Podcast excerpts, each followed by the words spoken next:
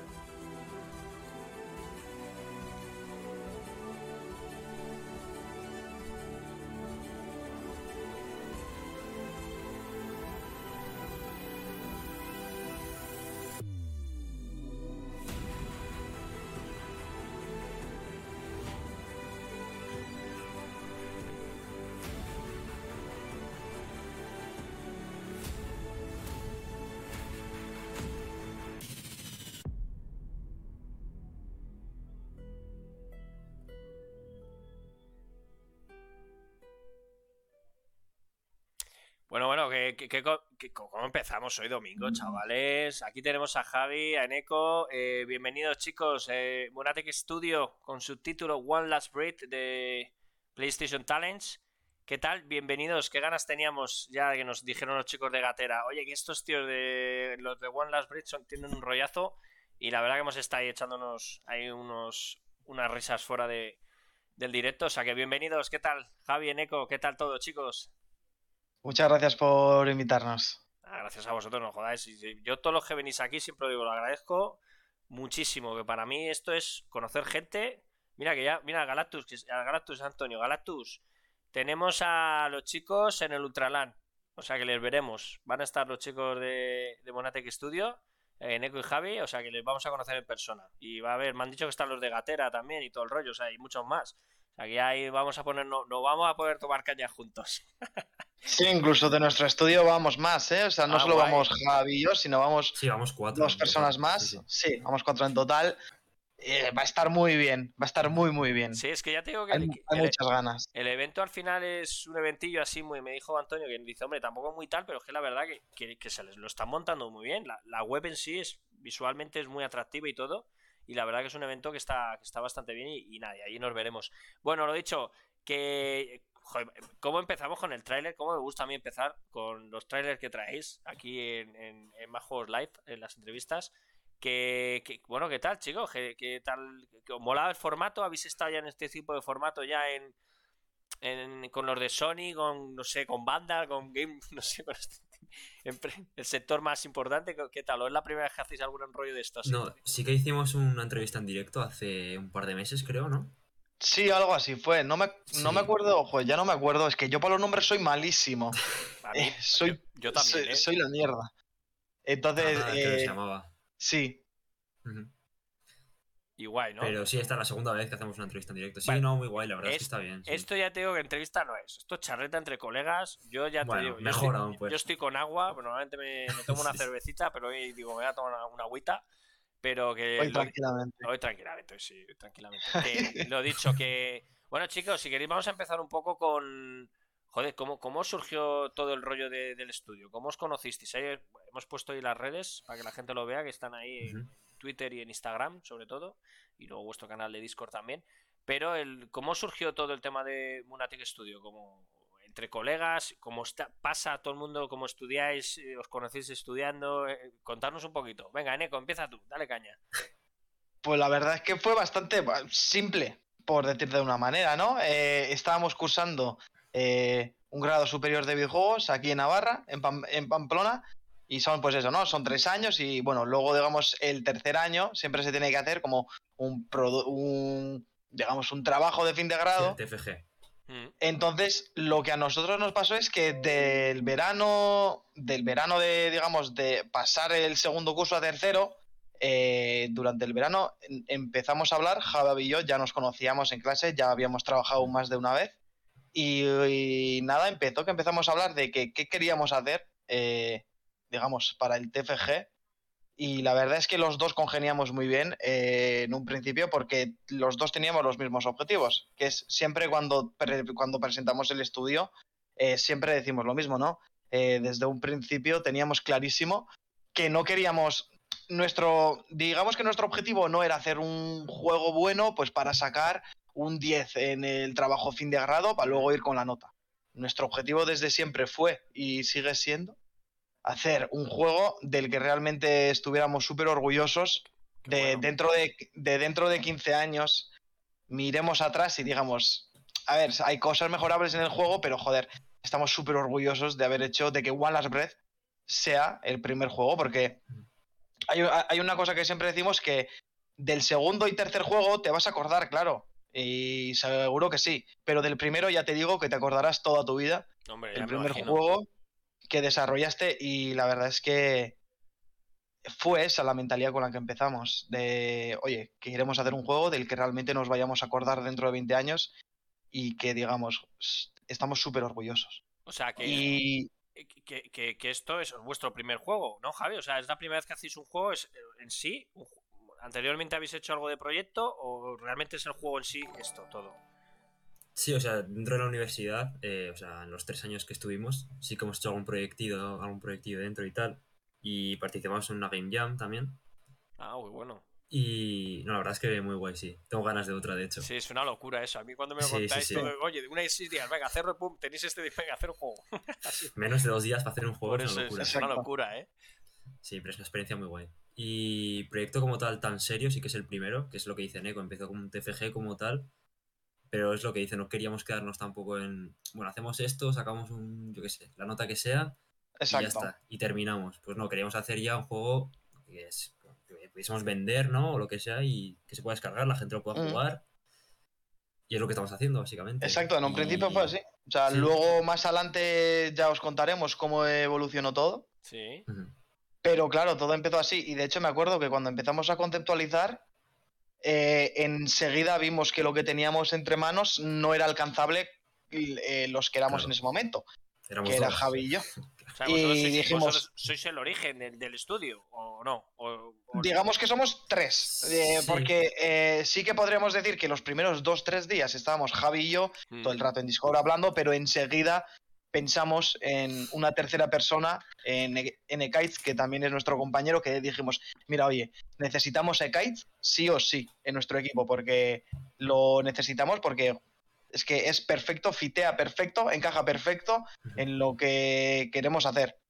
Y básicamente Sí. somos nosotros tres los que empezamos. O sea, nosotros lo que hicimos básicamente fue, Neko y yo, eh, antes de empezar el proyecto ya habíamos hablado unos meses antes, en verano.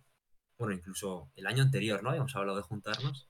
Exacto. Eh, vi- viene de, mucho antes, de, en la Fan Series de 2019 creo que fue. Entonces, sí, a finales de verano de 2020 es cuando empezamos. Sí, sí, pues ahí es exacto. cuando empezamos a hablar y como a conceptualizar la idea que queríamos hacer, el guion un poco por encima y tal. Y ahí es cuando dijimos, joder, los dos solos no podemos hacer. O sea, yo me encargo de la parte artística, en Eco, pues un poco de, de lo que pueda. De todo lo que no es artístico. Necesitamos gente que haga concept, que anime, que programe, Exacto. que tal. Entonces es cuando empezamos a buscar equipo. Exacto. Yo me, yo me acuerdo que el primer, el tercer cuarto día que dijimos, mira, oye, ten- tenemos esto, esto es imposible de hacer entre dos personas. Mm, Dijimos, empe- empezamos a pensar y dijimos, hostia, necesitamos a este como mínimo. Necesitamos ser como mínimo tres y ya después de ahí veremos cómo evoluciona el proyecto y veremos si necesitamos más gente, incluso si a la gente le interesa. eh, cuando nosotros fuéramos a clase, porque esto, a pesar de ser un TFG, nosotros empezamos antes de empezar eh, el curso. Antes de no, nuestro objetivo era ya empezar el curso con el TFG, digamos, un poco formalizado, sabiendo lo que queríamos hacer, para ir aprovechando el tiempo. Entonces, no sabíamos, una vez llegado el momento, una vez llegado a la universidad, si habría algún compañero nuestro que le interesara entrar o no. Entonces dijimos, a ver lo que pasa. Hostia, qué movida, pero claro, dice Javi que en el, do- en el 2020, en verano, es cuando ya os entráis dice, a saco con el juego.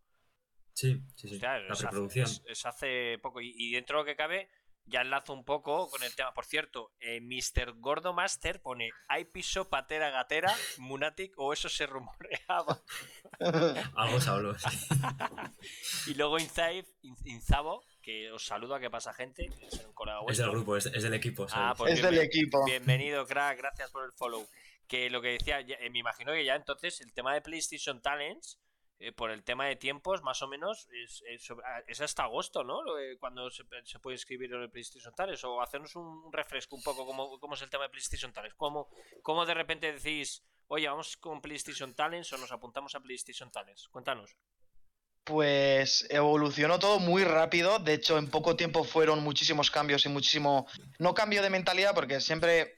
Si hablamos acerca de, digamos que nos, entre comillas, nos profesionalizamos una vez que entramos en PlayStation Talents y de tal, Hmm. eh, no sería cierto, porque antes de entrar en PlayStation Talents siempre hemos tenido una mentalidad muy de vamos a trabajar, vamos a intentar hacer lo mejor posible y vamos a intentar, entre comillas, profesion- profesionalizarnos nosotros, ¿no? Hmm.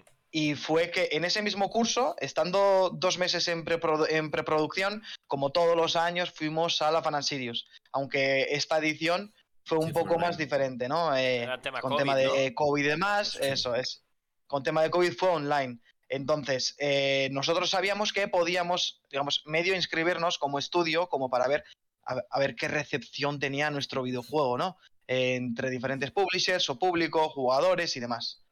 Y la verdad es que intentamos contactar con varios publishers y, claro, nosotros pen- pensamos, joder, llevamos dos mesecitos en preproducción, si se nos interesa un, pub- un publisher, estamos ya súper contentos.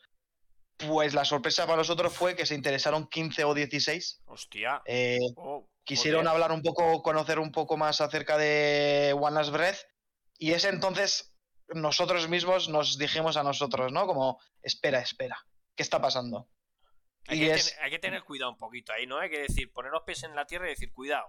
Que a mí me han dicho también, digo, para, por la gente que ha pasado por aquí, cuidado con los publishers. Hay que saber un poco también que luego te sueltas ahí al- Lo primero que a ver, no hay que coger el primero, hay que un poco tantear, ¿no? Es. Exacto, exacto. Era queríamos ver un poco también los publishers, ya no solo porque sean publishers, sino porque Mm. es gente que lleva muchos más años que nosotros en la industria, que tiene mucho más conocimiento acer- acerca del mercado. Queríamos ver un poco eh, qué opinaba toda esta gente que tenía más experiencia y demás. Y cuando vimos que tuvo una recepción tan buena, es eso lo que te digo, que dijimos, bueno, ¿qué está pasando aquí? Entonces es ahí donde nos dimos cuenta que o empezamos a aspirar de convertir este trabajo fin de grado, en lo que decimos de trabajo de fin de grado, a producto, Hostia. que ya saliera al mercado. Y es entonces cuando incluso en nuestra universidad nos hablaron acerca de PlayStation Talents. ¿Vuestra y universidad está- nosotros- está, unida a PlayStation Talent? ¿Son de las universidades que hay? No. no, no, no, lo comentaron. No. así. Sí que nuestra universidad algún que otro trabajo de fin de grado ha intentado otros años entrar en, Play- en PlayStation Camps, no lo consiguieron desgraciadamente, y es donde a nosotros nos, nos- nos incitaron, bueno, pues a intentar a ver lo que era esto. Nos gustó la idea, lo que ofrecía PlayStation Talents y tuvimos dos semanas para preparar Todo, ¿no? Ahí- eh, PlayStation Talents, porque se cerraban, digamos, las convocatorias el 31 de diciembre. Mm. Y me acuerdo haciendo el vídeo de la presentación. ¿Qué pasó? Menudo día fue aquel. A full, o que los, los de Gatera nos dijeron igual. Y nos metimos. Hostia, no Sí, sé o cuánto sea, me nos- dijeron. Y fue una locura, monte. macho. ¿Sí o qué? Exacto. Al monte, sí, sí, a grabar. Ah, bueno. Hubo caídas y todo. Sí. Bueno, la, Eh, la gente dice lo del monte porque tiene mucha relación con, con el juego en sí. Claro. Naturaleza, que luego contaremos. Vale, güey. ¿Y por qué? ¿Hubo caídas? ¿En qué sentido? No hubo, no nadie, hubo nadie- caídas. Es que, nadie se rompió nada ni nada. no, no, es que era un día que llovía un montón y Hostia. todo estaba todo embarrado. Y nosotros íbamos con los móviles grabando y pues imagínate el panorama. o sea. Mira, dice Claro, Izabo- queríamos- dice, calla tú, qué recuerdos de aquel día Sí. lluvioso. Por cierto, es- está la gente, está la gente de Luto en el chat, ¿eh? Stay Beer, que son eh, del juego Luto de Broken Beards, que pedazo, Grandes. pedazo tráiler enseñaron Sí, el otro día sí. PlayStation Talents, ¿eh? Pasaron por aquí a- en por más juegos, nos reímos un montón con ellos. Además, su juego tiene una pinta y además la historia y la trama también. eh, y el tráiler fue, yo flipé en el tráiler, ¿eh? Por eso te digo yo. Sí, es cojo- ah, brutal. brutal, Nunca mejor brutal. dicho, ¿no? Pero Sí, de Aquí- hecho ah, nosotros lo vimos antes porque como compartíamos todas las carpetas ¿no? Sí. Los de PlayStation Talents y joder es lo que hablamos, nos quedamos flipando. Sí, sí, sí. sí, que- me acuerdo cuando un día nos metimos un poco a, a cotillar un poco y dijimos, hostia. O sea, ya sabíamos porque nosotros, Sí. coño, ya mantenemos con- contacto con ellos y encima ma- o sea, mantenemos un contacto bast- bastante estrecho con los equipos y demás y nos ayudamos entre nosotros y la verdad es que son unos genios. Sí, dice, sí, nos cotilleamos todos. Sí. dice. sí, ¿verdad? Está, está, está los chicos de Pentakill, que es un juego de terror, ¿no? Que se asemeja un poquito, a lo mejor, al, al- al de Luto, que, eh, que ellos han pasado a la fase final también, que enhorabuena. De Oculus, ¿no? Sí, por eso te digo. Luego, luego más adelante, si eso, para recordar a la gente del chat, eh, tengo, me mandaron los de Sony un mail para recordar a los finalistas, pero bueno, eh, seguimos eh, con la historia de la lluvia, de que dice Intamo, la lluvia, las caídas. ¿Cómo fue ese, ese preparar ese vídeo para, para el tema de talents? La verdad O sea, que desde nuestra idea principio. era, sí, hacer algo bonito, ¿no? En plan, Sí. que tenga que ver con la naturaleza y tal, porque tampoco sabíamos qué teníamos que presentar exactamente. Y dijimos, bueno, vamos a hacer un detrás de las cámaras, vamos al monte a hacer como que estamos pillando referencias y Mm. tal. Mm, Era también un poco porque eh, ya no solo con el juego queríamos hacer o queremos hacer algo divertido, sino que también somos. eh, nos gustaría hacer algo para contar algo, ¿no? Algo Mm. que no lo que siempre decimos, no algo de forma didáctica, porque no sabemos más que nadie. No queremos contar eh, lo de siempre, ¿no? Que el humano es malo para la naturaleza, porque eh, muy mal, todo muy mal y ser muy hipócritas, ¿no? eh, nuestro objetivo siempre ha sido y siempre será contar lo que nosotros vemos o lo que nosotros creemos que puede llegar a ser la relación entre el humano y la naturaleza. Es por eso que decidimos simplemente ir al monte, porque Claro. también creo que a, a todos nos encanta la naturaleza, es por eso que estamos haciendo también esto, ¿no? Eh, y un poco hablar sobre lo que queríamos hacer y sobre lo que queríamos contar. Y me acuerdo que encima era, eh, si no me equivoco, eran los San Martínez, aquí en Guipúzcoa. O sea, nosotros estamos en Navarra, ¿Eh? pero so- estamos, o sea, somos dos personas de Guipúzcoa. Y justo eran los San Martínez. Y me acuerdo que dijimos, mira, vamos a grabar el vídeo. Luego vamos a, a mi casa, al piso que estaba compartiendo en ese momento. Y vamos a celebrarlo. Ay, Y me ay. acuerdo que fue un día, un día bastante locura, la ¿Ca- verdad. ¿Cayó alguno esa noche o no? Caer, caer, no, pero casi, ¿no?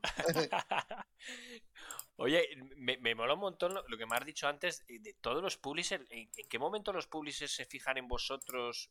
Porque tantos publishers de golpe, ¿en qué momento fue? ¿En algo puntual que hicisteis? ¿O eh, porque es, ¿no? es curioso de repente que te, te escriban tantos publishers interesados en, en el juego, ¿no? En- Sí. ¿Fue por algo, por eh, algo puntual que hicisteis o algo?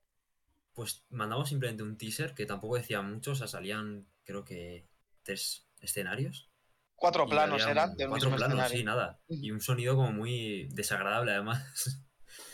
Pero no sé, yo creo que se veía tan oscuro, tan misterioso y así que les llamó la atención. Pero nada, era un teaser muy corto y que no enseñaba mucho. Qué, qué curioso. Exacto. macho. Sí, la verdad que sí. De hecho, es el primer vídeo que tenemos en YouTube. Si lo quieres ver algún momento, pues ahí lo tienes. No, Yo tengo varios, aparte que me, el que me habéis pasado, luego me, me, me pillé un par de ellos para también ponerlos de fondo, para ir variando un poquito. que ahora- ahora- Pues igual ahora- está ahí. ahora- puede ser, seguramente sea. Ahora os pongo, ahora cambiamos de pantalla, vamos a poner un poco ya el juego, un poco de tráiler de fondo y iremos enseñando cositas. Pero luego sigamos, es que me ha, hecho- me ha parecido curioso lo de los publishers, pero bueno, sigamos si queréis con el tema de PlayStation Tales, entregasteis eso y, y cuando lo entregasteis entonces, que a partir de ahí, ¿qué pasó? ¿Qué os pasó? ¿Cómo fue el, pre- el proceso de, de seguir para adelante? Contadnos un poquito.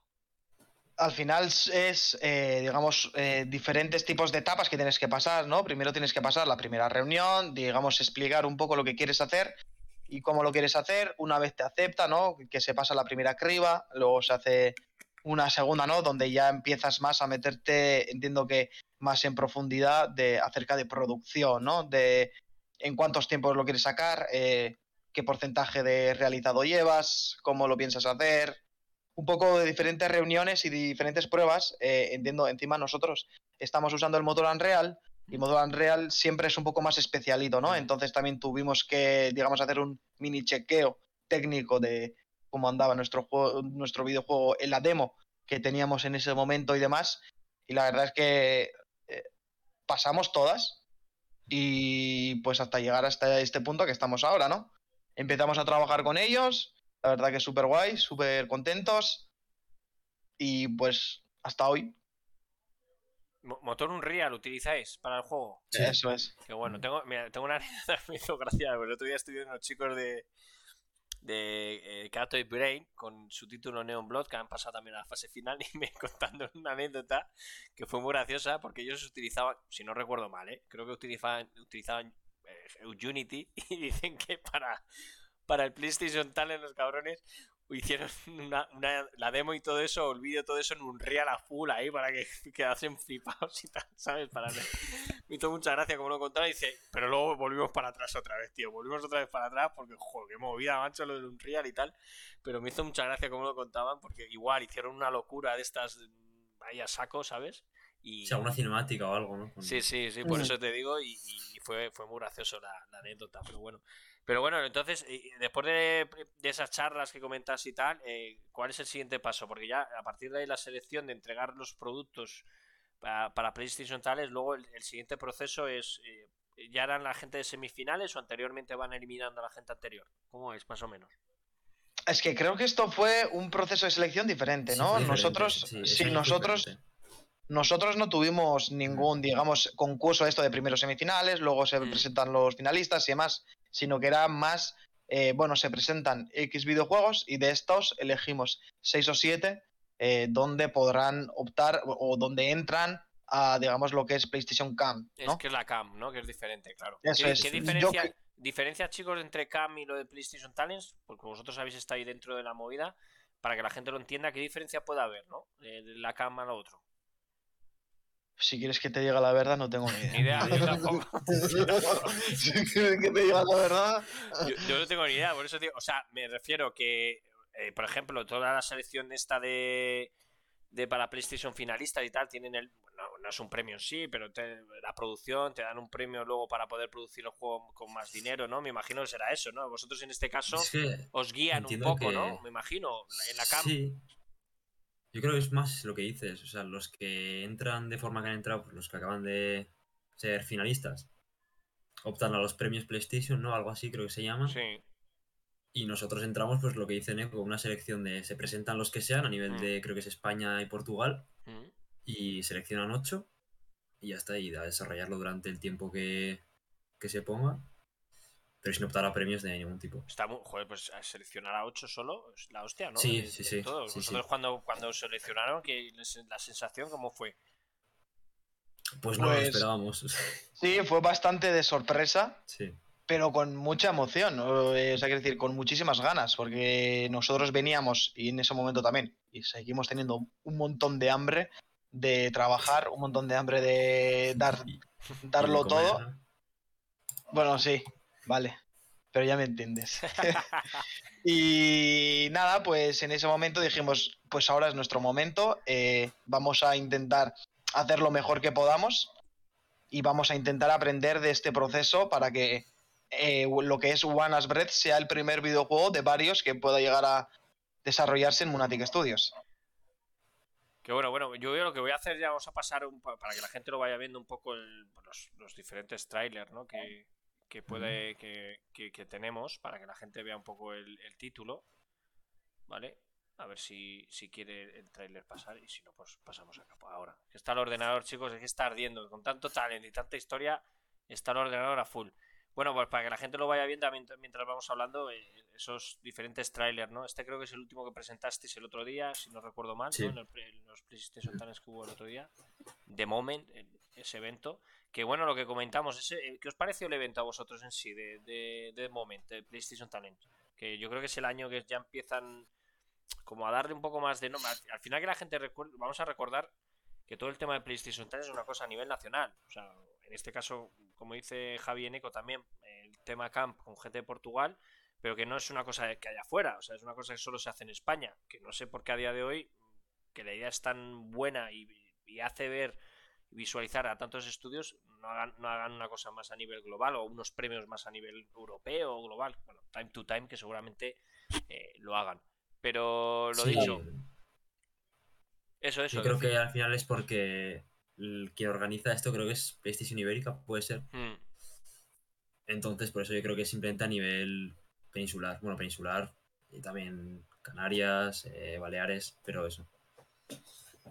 Esto lo que dicen que tienen, claro, al final mucha gente que pasa por aquí dice, a ver, tiene dos cosas buenas. Una cosa buena y una cosa mala. La cosa buena que os da visibilidad a todos los estudios pequeños para aquí en España conoceros y la, y, la mala no es mala, no digo mala, pero que al final no es una cosa que se, vea, se visualice a nivel mundial, ¿no? Es, el tema, ¿no? Que al final el tema de redes, el tema de tal, lo, enfocan más a nivel nacional en España, cuando a lo mejor es un lo que interesa, interesa en un juego a día de hoy eh, es lógicamente a ni, tú cuando saques un juego es una cosa que te va a funcionar a nivel mundial, porque si sacas un juego y te funciona en España, pues sí te va a valer, pero al final lo que dice mucha gente que aquí, la visibilidad que te, tiene que tener tu juego es un poco global, ¿no? ¿Qué pensáis vosotros en eso? Porque al final es cierto que siempre lo hemos dicho, ¿no? Nosotros eh, aquí en Más Juegos Live siempre hablamos de, todo el tema de las ayudas también, ya enlazo un poquito con que siempre la gente que se queja mucho de las ayudas es la gente del cine, de la industria del cine, de la, industria de la música, que toda esa gente tiene cara, pues todo el mundo los conoce, los que de cine que siempre se quejan, les conocemos de hace un montón de años, porque han hecho miles de películas con ayuda del gobierno, la música, mm, pues más de lo mismo, no, no más de lo mismo, no tanto a lo mejor, pero bueno, al final siempre lo decimos, ¿no? Que la industria de los videojuegos, eh, que factura, es, bueno, es una cosa que decimos siempre, que factura mucho más que las dos, siempre se ha dicho, ¿no? Que el cine y la música juntos, los videojuegos facturan muchos más millones. Eh, lo que no llegamos a entender como en este país, que bueno, parece ser que poco a poco va cambiando, se van dando más ayudas, se están intentando poner tal, sobre todo en Madrid también ha cambiado mucho el tema, pero ¿vosotros pensáis que hay las ayudas suficientes? Eh, ¿Hay una visualización de lo que se está haciendo en España mm, a nivel, digamos, eh, tema de, industria española de videojuegos? ¿O, qué pensáis de todo esto? Yo creo que es obvio que necesitamos más para poder sostener a, a tanta empresa indie, ¿no? Que hay tantas porque al año se crean mogollón, pero también se disuelven mogollón. Eh, pero yo veo una tendencia de subida, es decir, yo creo que, por ejemplo, asociaciones como AEBI o Dev lo están haciendo estupendamente, porque poco a poco están sacando cada vez más ayudas. Mm. Última, eh, hace nada fueron las ayudas a EBI, ¿no? Eh, que se podían inscribir, inscribir. Creo, que, creo que se terminó el plazo hace nada, hace una semanita o así. Y la verdad es que este, todo este tipo de ayudas están muy bien y cada vez hay más, cada vez se le da incluso más visibilidad. Eh, sí que comentaban por Twitter durante la última semana que, digamos, los que optaban a los premios o los que, los que habían optado a esas ayudas de AEBI había, eh, había supuesto un récord de ingresos o, no sé cómo llamarlo. Y se ve una tendencia que poco a poco, incluso nosotros hemos tenido hace poco un evento aquí en Navarra de jornadas de videojuegos donde el gobierno navarro ha querido escucharnos a los desarrolladores que estamos en Navarra somos eh, que la verdad que somos más de lo que creemos, o sea, más de lo que creíamos, porque no conocíamos a nadie. Joder, ¿y, y, les habéis sorprendido o qué? claro, claro, y hemos visto, claro, claro, mm. y hemos visto ahora pues toda la gente que se acercó y demás, y la verdad que nos alegró mucho, ya no solo porque el gobierno, digamos que se interesara un poco verle cuáles son las necesidades de estos estudios que estamos en Navarra para poder ver en qué nos pueden echar una mano, en qué pueden apoyar ellos, sino que también para conocernos entre nosotros, porque siempre decimos que lo mejor en estos casos es hacer sinergia entre estudios pequeñitos que necesitan ayuda entre ellos y siempre nos podemos ayudar, ya no solo monetariamente, que eso siempre viene bien, sino con conocimiento y con personal, eso siempre viene muy, muy bien. Que a mí me falta, por ejemplo, un animador, pues mm. igual hay algún estudio que nos puede echar una mano y viceversa, con alguien artístico de 3D, por ejemplo. Oye, una consulta, eh, Javi, eh, vosotros eh, cuando empezasteis con el proyecto y todo eso, ¿sois muy similares o hay uno más loco que el otro? Porque normalmente la gente suele pasar aquí, siempre hay uno que, siempre ha pasado, ¿no? Quiero hacer el megajuego tal cual y luego la gente se da la hostia. O sea, también hay que tener... La gente va muy a saco, porque la ilusión es muy importante, pero claro, te metes luego en un pitote que luego económicamente no se puede... o sea, no se puede tirar para adelante ni de coña. Entonces, siempre suele haber no sé si siempre lo cuento, siempre digo lo mismo, ¿no? Pero no sé si habéis eh, visto el documental de Blasphemous, que está muy bien el documental, porque se ve esa diferencia de, los dos cracks que hay ahí, que uno es el loco y el otro es el que tema lleva más, oye, vamos a, hasta aquí, mm, vamos a controlar porque se nos está yendo. Eh, ¿A vosotros os pasa un poco el tema igual? O sea, ¿hay uno más loco que el otro? De buen rollo. A ver, ¿eh? locos, de, buen rollo. Locos estamos todos. Locos estamos todos. Eso pero tema de lo que comentas, sí que igual al principio mm, se nos fue un poco de las manos lo que queríamos hacer. Tampoco se nos fue de las manos, pero al entrar en PlayStation Talents y tener el tiempo que teníamos para desarrollar, pues mm. no daba tiempo a abarcar todo lo que queríamos Toda la movida, ¿no? Ya me imagino. Pero sí que es verdad que no tuvimos la situación que dices de, de alguien insistir en querer hacer todo eso y los demás frenarle. No, la verdad es que todos nos dimos cuenta de que era imposible hacer eso y poco a poco pues hemos ido recortando hasta dejarlo como está ahora, que bueno, no está mal, está bastante bien, pero sí Al que a nosotros personalmente nos Mm. habría gustado hacer algo más. La suerte que hemos tenido es que cuando estábamos haciendo el TFG teníamos un, pro- un profesor, Sí, un también. mentor súper bueno, eh, con los pies en el suelo, incluso siempre nos ponemos en las malas, que es lo peor que puede suceder, siempre nos ponemos en esas. Y yo que me encargo un poquito de producción, eh, no tenemos miramientos nunca si hay que cortar algo. Eh, a pesar de que sea nuestro bebé, hay que aprender a, digamos, a cortarlo, ¿no? A un poco a dejar ir el contenido para que el juego pueda salir adelante. Entonces, lo que decidimos era si teníamos, digamos, por echarte un número, 16 niveles Mm. eh, con contenido un poco más light en cada uno, porque queríamos hacer un juego relax, pues igual sí que decidimos intensi- intensificar el juego en meter, digamos, es entre comillas, meter esos 16 niveles en 6 niveles. Tenemos menos contenido que hacer, pero más intenso. Claro. Y eso es al final lo que es One Last Breath hoy en día, ¿no? Es mucho más intensificado, todo mucho más intenso, todo pasa, hay mucha variedad, todo lo que teníamos pensado para hacer esos 16 niveles se comprimen en 6 o 7, ya no me acuerdo cuántos eran, eh, para crear y para hacer algo que es viable ya no solo eh, a tiempo, sino también por recursos. Sí que lo que hemos hecho no ha sido recortar el juego, la historia como tal, sino niveles, o sea, escenarios y lo que dice, comprimirlos en los que ahora mismo tenemos. ¿Vosotros nunca habéis pensado, siempre lo digo también, lo del tema de Kickstarter, eh, meteros en alguna Mm. movida de esas, que luego dice todo el mundo que lo hace no lo volverá, no lo volvería a hacer. O sea, por eso te digo que mucha gente por el tema de sobre todo de los sí, bueno, de los regalos, de las ¿no? todo lo que, que tienes que dar luego, ¿no? Que económicamente luego es una movida que flipas.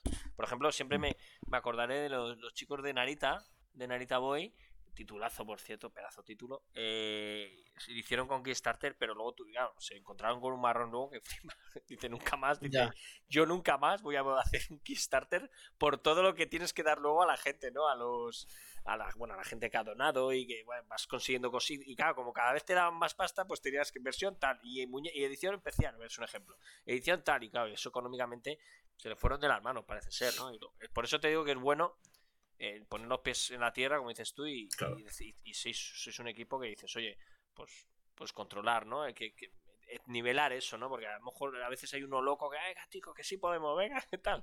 Y todos, venga, pues sí podemos. Y es mejor, lo que dices tú, ¿no? El hacer un juego que es tu primer juego y que, va, a- Exacto. que va a funcionar de la hostia, seguro, porque yo, yo he, podido probar un poquito el juego y la estética mola, a mí la verdad que me mola mucho, pero ya te digo que, que- que lo que hay que hacer es que este juego funcione y luego habrá muchos más. Y podréis ampliar esas ideas y podréis hacer cosas más locas, porque todo el mundo empieza con algo pequeño y cuando funciona algo, eh, ahí ya se crea lo que uno puede... No, no, no, no lo que uno desea al 100%, porque este juego lo deseáis, lógicamente, porque es una cosa que lleváis mucho tiempo haciendo, pero que seguramente que podréis ampliar este mundo de otra forma, o con otro nombre, o con otra historia se relaciona un poco con Last Breath. Pero Sí, las ideas al final no faltan. De Claro. hecho, Mm. eh, yo como diseñador siempre, cada semana prácticamente, siempre le salto con una idea que siempre los vamos dejando en el baúl, en el baúl de los recuerdos para un futuro, si llega, ¿no? Pero cada semana es, oye, tengo una idea y siempre decimos, bueno, para la próxima. Tengo una idea, hay que guardarlas, pero, como dices tú. pero o sea, todo está guardado, todo se guarda en el baúl, en lo que decimos siempre, ¿no? No perder el norte, saber a dónde queremos llegar y cómo y cuándo queremos llegar y a darlo todo, que es lo que siempre hemos hecho. Y bueno, pues a ver lo, que pasa, ¿no? Porque al final el futuro es incierto, tampoco podemos saber, se puede hacer una estimación de las ventas que puede llegar a tener el videojuego, pero nunca sabes cuánto va a vender. Nunca sabes qué éxito va a tener. Si, sea, puedes pegar el pelotazo, pero lo más probable es que no des el pelotazo. Entonces, pues a ver hasta, hasta dónde nos lleva esto. Bueno, yo creo que estamos viviendo una época a nivel. Sonará un poco. Hay millones de juegos, como dices tú, millones de estudios. También hay muchas plataformas que hace años no estaban. Te dan una visibilidad brutal, ¿no? Y, y bueno, oye, eh, al final es un género que gusta mucho. Eh, el tema indie a día de hoy, siempre lo digo, que aunque seamos millones de juegos, millones de estudios, en el último 3 el 75% de los juegos presentados fueron de estudios indie, más que triple A. O sea, bueno, a ver, un, estudio, un juego indie a día de hoy también el coste ya no es igual que el de hace años. Ya prácticamente es como un como un triple A, te iba a decir, no como un triple A, pero como, como una o doble A seguro, porque hay estudios indie que te hacen, dicen que son indie, pero tiene una producción, el coste es una pasta, ¿no? Pero por eso te digo que al final, hoy en día, gracias a las plataformas que tenemos, eh, se puede, es complicado, pero hay mucha visualización, ¿no? Yo ya te digo que muchos títulos que salen, eh, joder, la gente pensaba que no, que no, que no, y luego la verdad sale el, las redes, moverlo, el tal, la comunicación, sobre todo es fundamental. Es muy difícil, pero es fundamental. Y, el, y empezar a moverse eh, a nivel a, nivel redes, sobre todo en Twitter y todo eso, para la comunicación es, es que el marketing es, fundamental en este tipo de cosas. Sí, sí, sí. puedes tener un muy buen producto, pero si no lo mueves bien. Por eso te digo. Eh, pues, no sirve de nada. Por eso te digo. que has hecho. Oye, yo tengo curiosidad, ya también enlazamos. Eh, vamos a enlazar, ¿por qué? ¿De dónde surge el logo de Munatic y de dónde surge ese nombre? De, o sea, ya me imagino, pero ¿de dónde surge el Munatic Studios? ¿En lo que es el nombre en sí? el logo, os volvisteis loco. Porque he visto un logo diferente por ahí, ¿puede ser? Sí, un ojo, ¿no? Con un ojo. Sí. Eso es lo que. contanos un poquito la historia, porfa, que me mola el rollo.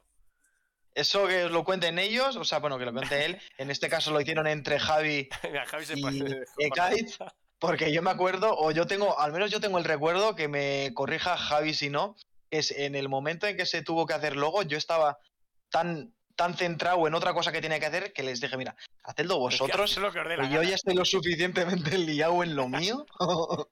pero me parece que fue algo así. Sí, a ver, el nombre fue, no sé, fue muy random. O sea, llegó el momento de, o sea, que dijimos, tenemos que tener un logo, creo que era por la Fan Sirius, ¿no? Tenemos que tener un nombre de estudio y un logo. Un nombre de estudio y el nombre del juego. El nombre del juego. Y el nombre del teníamos nombre del juego todavía. Exacto. Y claro, empezaron a llover ideas, igual estuvimos una semana dando ideas, al final no salía nada, yo creo que ya estábamos tan locos, ¿no? De, pensar y salió lo de Lunatic, de Lunáticos o yo qué sé. Sí, de Lunatic y, Moon. no sé, no tengo ni idea, la verdad. Dice Jonuch, por cierto, bienvenido Jonuch, que coste que... el otro del ah, logo. Ajá, que coste que el ojo molaba más que el de ahora. Pone, cabrón. mentira. Sí, al final fue. Eh, al principio teníamos. Al principio teníamos el, de lo, el del ojo y al, y al, final, hablando un poco también, siendo asesorados en la universidad, nos dijeron: está muy guay, pero es que no se ve lo que es. O sea, no se ve lo que es. Entonces nos aconsejaron en vamos a simplificar esto. A, mí me gusta. Luego, es verdad, dice Jonuch, el, del otro es como más vistoso, pero es cierto que a lo mejor el otro tapaba un poco más lo que a lo mejor lo del logo, ¿no? El tema de las pestañas. Por ese ojo lo haces más pequeño y no se ven los detalles. Pero mola, luego mola, sencillito, Monatic Studio, la luna, es que tampoco sencillo. Algo directo, mm. algo directo y, visual. O sea, que fue así, no fue una historia rara. No, no, no. No, no, para nada, para nada. aquí cuentan a veces cada cosa que dices, madre mía, madre mía. Y One Last Breed igual, surgió así, el One, pues, One Last Breed. ¿Por qué One Last Breed? Bueno, o sea, One Last Breed sí que estaba un poco más claro, pero al final el nombre es porque es como el último aliento, ¿no? El último esfuerzo que hace la naturaleza por intentar recuperar el mundo.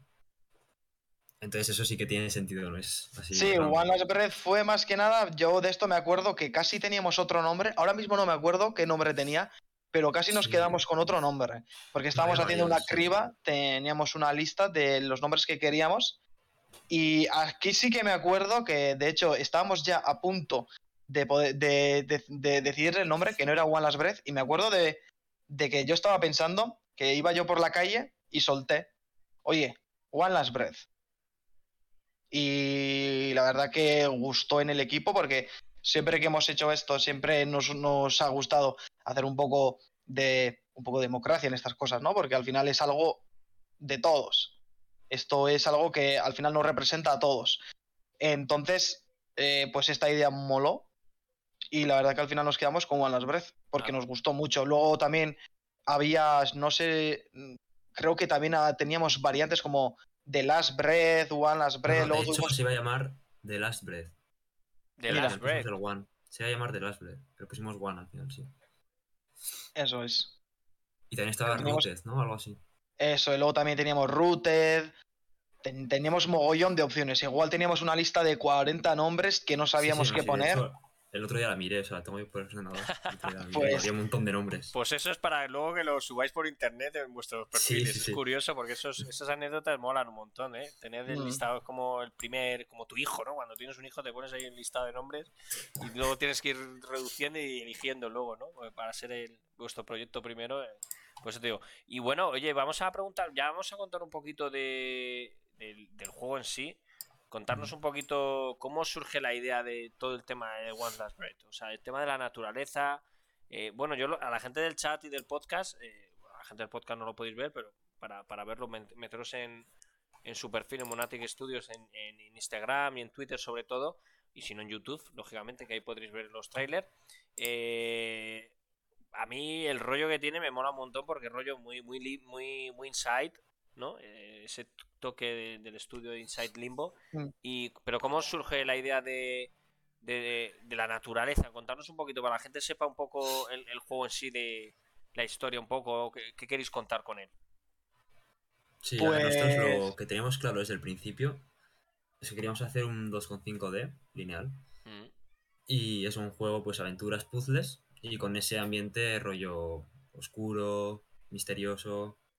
Como lo que dices, juegos como Inside o Limbo. Y el tema de la naturaleza, es que hubo muchos temas que queríamos Mm. abarcar, pero dijimos, al final todo se parecía mucho a Inside. mm. Y teníamos que distraernos de alguna forma. Y el tema de la naturaleza, bueno, que lo cuente Neko porque. No, al final no fue la de. Es siempre la historia graciosa que contamos, ¿no? Que es la de que estábamos pensando de qué íbamos a hacer y yo estaba súper rayado de joder. Eh, me mola muchísimo la estética de Inside, pero mm, no quiero parecerme tanto, quiero alejarme un poco, quiero alejarme un poco. Y me acuerdo que era simplemente, eh, se veían las noticias en ese momento de la cuarentena, Mm, de cómo, me acuerdo, per- es que encima me acuerdo perfectamente, que era en Venecia, cuando estaba en confinamiento, cómo venían los animales a los canales. Sí, me acuerdo yo de eso Y- también. Y ese mismo día salí fuera. Eh, salí a darme un paseo, pues con la mascarilla y demás, porque estaba súper agobiado en casa, no sé qué, no sé cuántos. Hasta que de repente me paré enfrente de un árbol y dije, tenemos que hacer algo relacionado con la naturaleza. Y me acuerdo de mandarle un audio de WhatsApp a Javi de 10 minutos explicándole por qué tenemos que hacer un juego acerca de la naturaleza. Y eso, y esto fue lo que hemos comentado antes, donde eh, empezamos a conceptualizar el videojuego antes de contactar con Mm. con el otro y demás, pues fueron los primeros dos, tres días, eso, ¿no? Fueron una sesión casi, casi de jam, ¿no? De estar Sí, sí, sí. muchísimas horas ahí, sí, sí. brainstorming a tope, todo el rato en Discord, todo el rato hablando, haciendo pruebas, no haciendo pruebas, pensando, sacando ideas, haciendo dosieres. Y pues cuando le planteé esto, a Javi le moló muchísimo, a mí me mola muchísimo, porque encima nos encanta la naturaleza. Entonces dijimos, oye, pues igual sí que tirar por aquí ya no, ya no es solo algo que nos gusta, sino que es algo bonito, ¿no? Dar un mensaje así, dar un mensaje de- desde nuestro punto de vista. Encima, siempre que nos fijamos en Inside y Limpo y en este tipo de juegos, Mm. todo es muy industrial, ¿no? Todo Sí. son máquinas, todo es súper eh, cubículo, todo. Entonces también dijimos, oye, pues una, una manera con la que nos podemos diferenciarnos es esa, ¿no? Justo hacer lo contrario. Todo vegetación, sí que tenemos mucha parte industrial también nosotros industrial, sí. Más que nada, pues por todo este tema que representa el videojuego, Mm. que es la unión entre, la, entre el humano y la naturaleza por un, por un mismo propósito, pero nos enfocamos mucho en todo el tema de naturaleza, vegetación, orgánico y demás. A mí, el tráiler que estamos viendo, que es- es uno de los de que tenéis en YouTube colgado, eh, visualmente el juego es muy, muy chulo, es muy bonito, ¿eh? A mí ya te digo, es verdad que hay en el tráiler de... Es, un juego muy oscuro, no sé si va a haber diferencias en momentos con más luz, muy oscuro, o o esa dinámica de color oscuro es lo que va, digamos, a estar durante el juego, más o menos. Esa es la idea Sí, que... a ver, durante todo el juego es lo que dices. Es así oscuro, misterioso y tal. Pero sí que hay zonas que igual están un poco más iluminadas porque, yo que sé, a esa hora del día es más temprano. O hay otras que son más oscuras porque es más tirando a la noche. O son más cerradas, más abiertas las zonas. Pero sí que ese rollo oscuro se mantiene durante todo el juego. Eso es. Luego sí que, pues eso varía dependiendo de la zona o Sí. lo que queremos contar en el momento, ¿no? Porque eh, hay una cosa en destacar en Wallace Breath que es que no hay ningún texto. Es decir, no. Si tú, si tú quieres, puedes pasarte el juego y no enterarte de lo que has visto.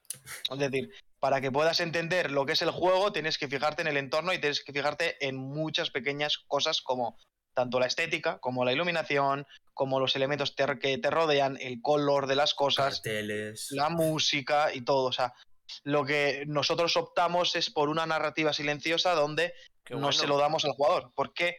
Porque desde el principio yo como diseñador yo siempre decía, quiero que la persona que si quiere saber acerca de la historia pueda tener opciones para entenderlo, pero tampoco quiero obligar a una persona tenga que una persona que simplemente quiera jugar y ver las mecánicas y pasárselo en dos horitas haciendo un speedrun que no se tenga que pasar eh, leyendo las notas para enterarte, o sea, pues porque se te obliga desde diseño a, leer esas notas para cumplir ciertos objetivos o, o diferentes cinemáticas y demás.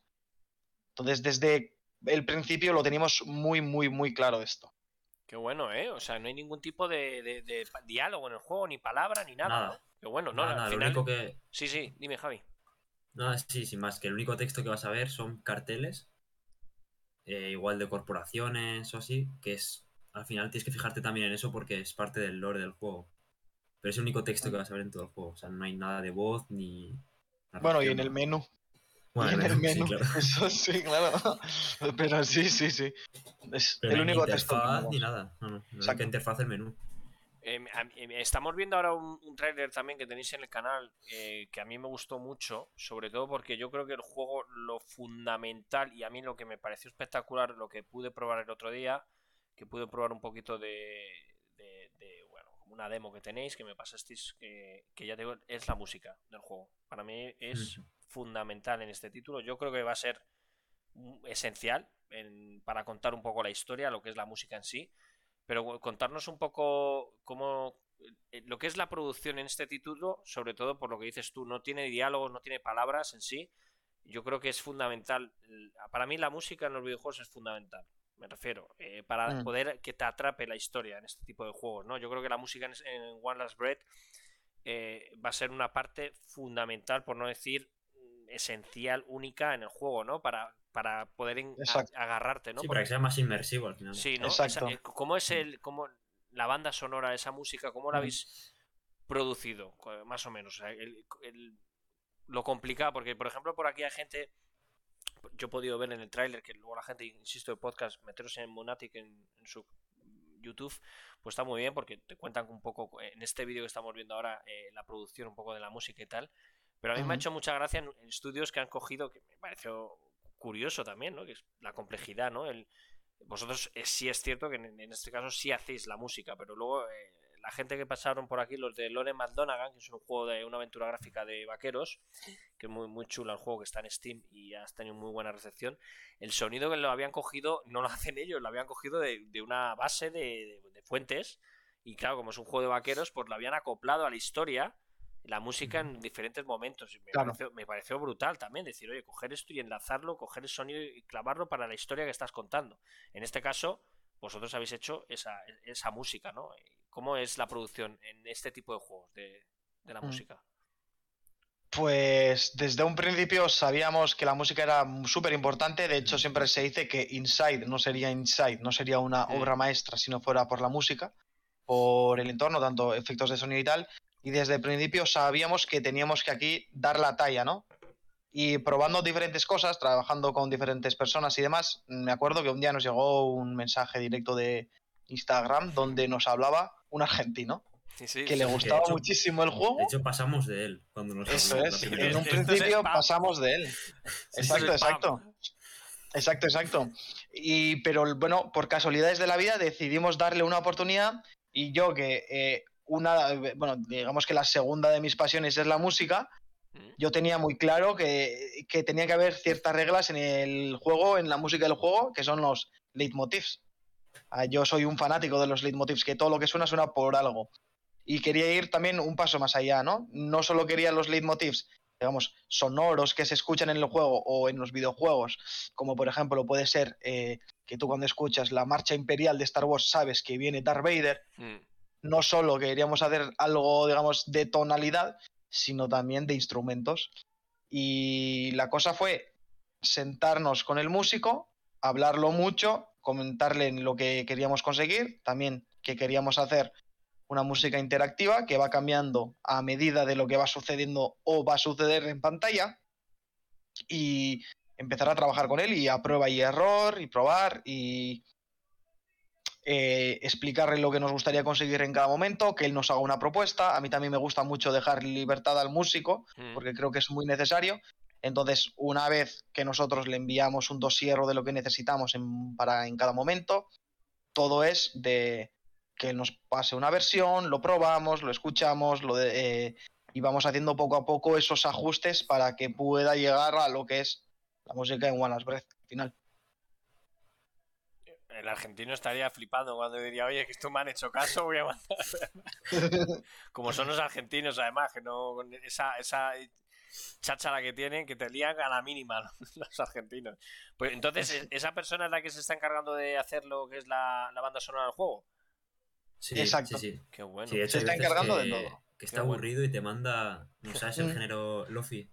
Sí, sí. Es verdad. Pues el otro día de repente me mandó el main theme del juego estilo Lofi, ¿sabes? Porque se aburría y lo Sí. hizo, y ya está. Eso es.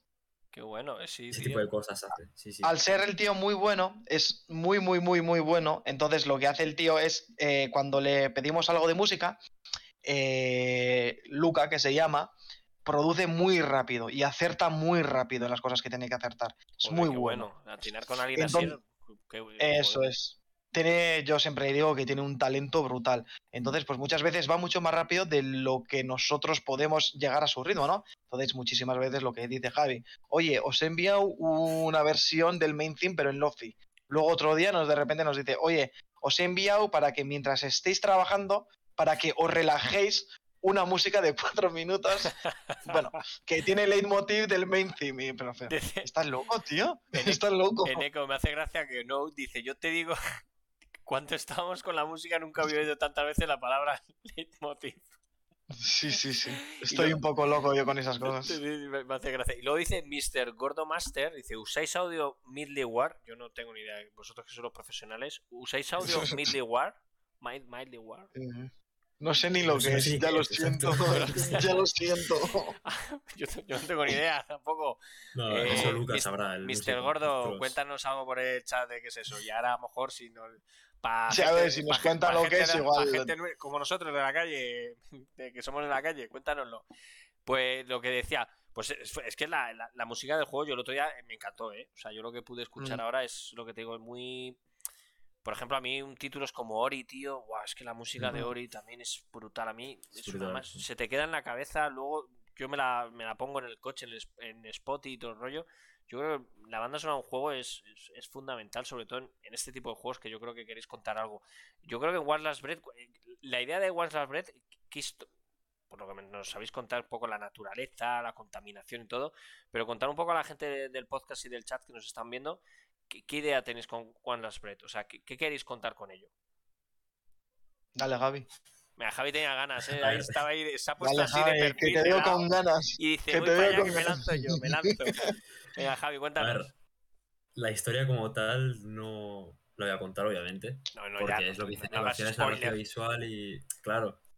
Y es un poco, la dejamos a libertad del jugador, ¿no? Que vea el entorno y también se cree su historia, lo que cree que ha pasado.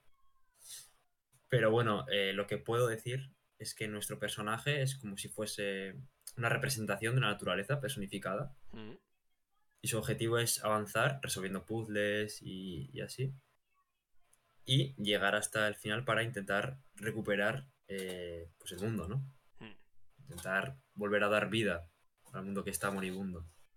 Y tiene el poder pues de controlar la naturaleza, raíces, lianas, eh, interactuar con animales, ese tipo de cosas.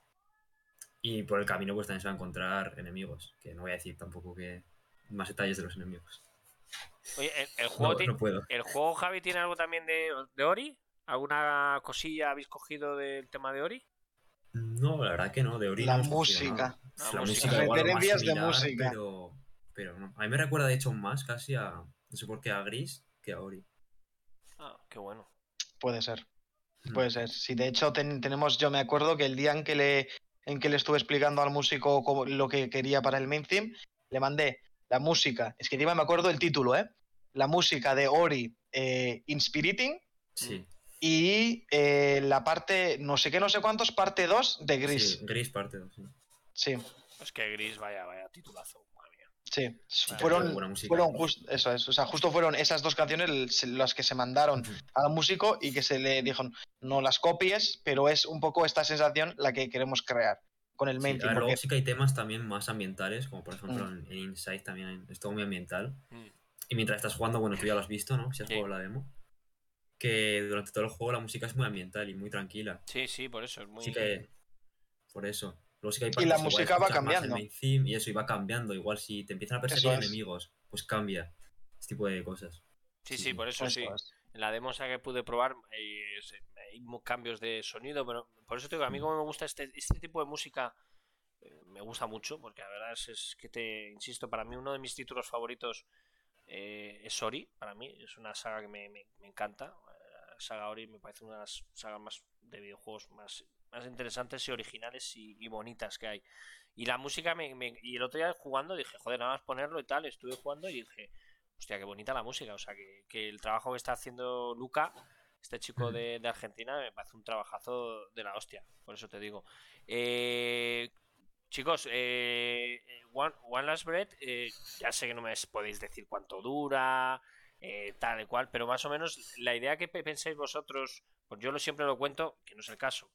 Pues no pasa en Steam, toda la polémica que hay, que juegos que duran menos, que no es el caso, insisto, pero esa polémica ha habido en Steam siempre, que juegos que duran menos de 30 minutos, pues la gente los juega, los compra y luego los devuelve, que ha habido mucha polémica con eso. Además hace poquito, Mm. porque hay mucha gente que en estudios pequeñitos, que es una persona o dos, pues hacen juegos pequeñitos y, y, joder, y el trabajo que hay de eso, que es un juego pequeño, el trabajazo que hay y que la gente a día de hoy siga haciendo esas cosas. ¿Vosotros qué pensáis de todo eso? Con toda la política que tiene Steam. Bueno, al final es la política de Steam en este caso, ¿no? De, de las devoluciones. Pero, joder, macho, el trabajo que hay ahí, la gente que Mm. dice, venga, lo compro, que me cuesta 5, 9 euros, lo que sea. Y Mm. dice, ah, venga, como dura menos de 30 minutos el juego, lo devuelvo, ahora ya he jugado y ya está. ¿Qué pensáis? Sí, a mí eso no, no me parece bien porque un No juego te puede tío. durar media hora y ser muy bueno. Claro, tío. Joder, y lo que dices, si lo ha hecho una persona o dos, es que ya tiene muchísimo mérito, ¿sabes? Y el hecho de que dure media hora Mm. no, te- no significa que sea un mal juego, ¿sabes? No tiene por qué durar 30 horas.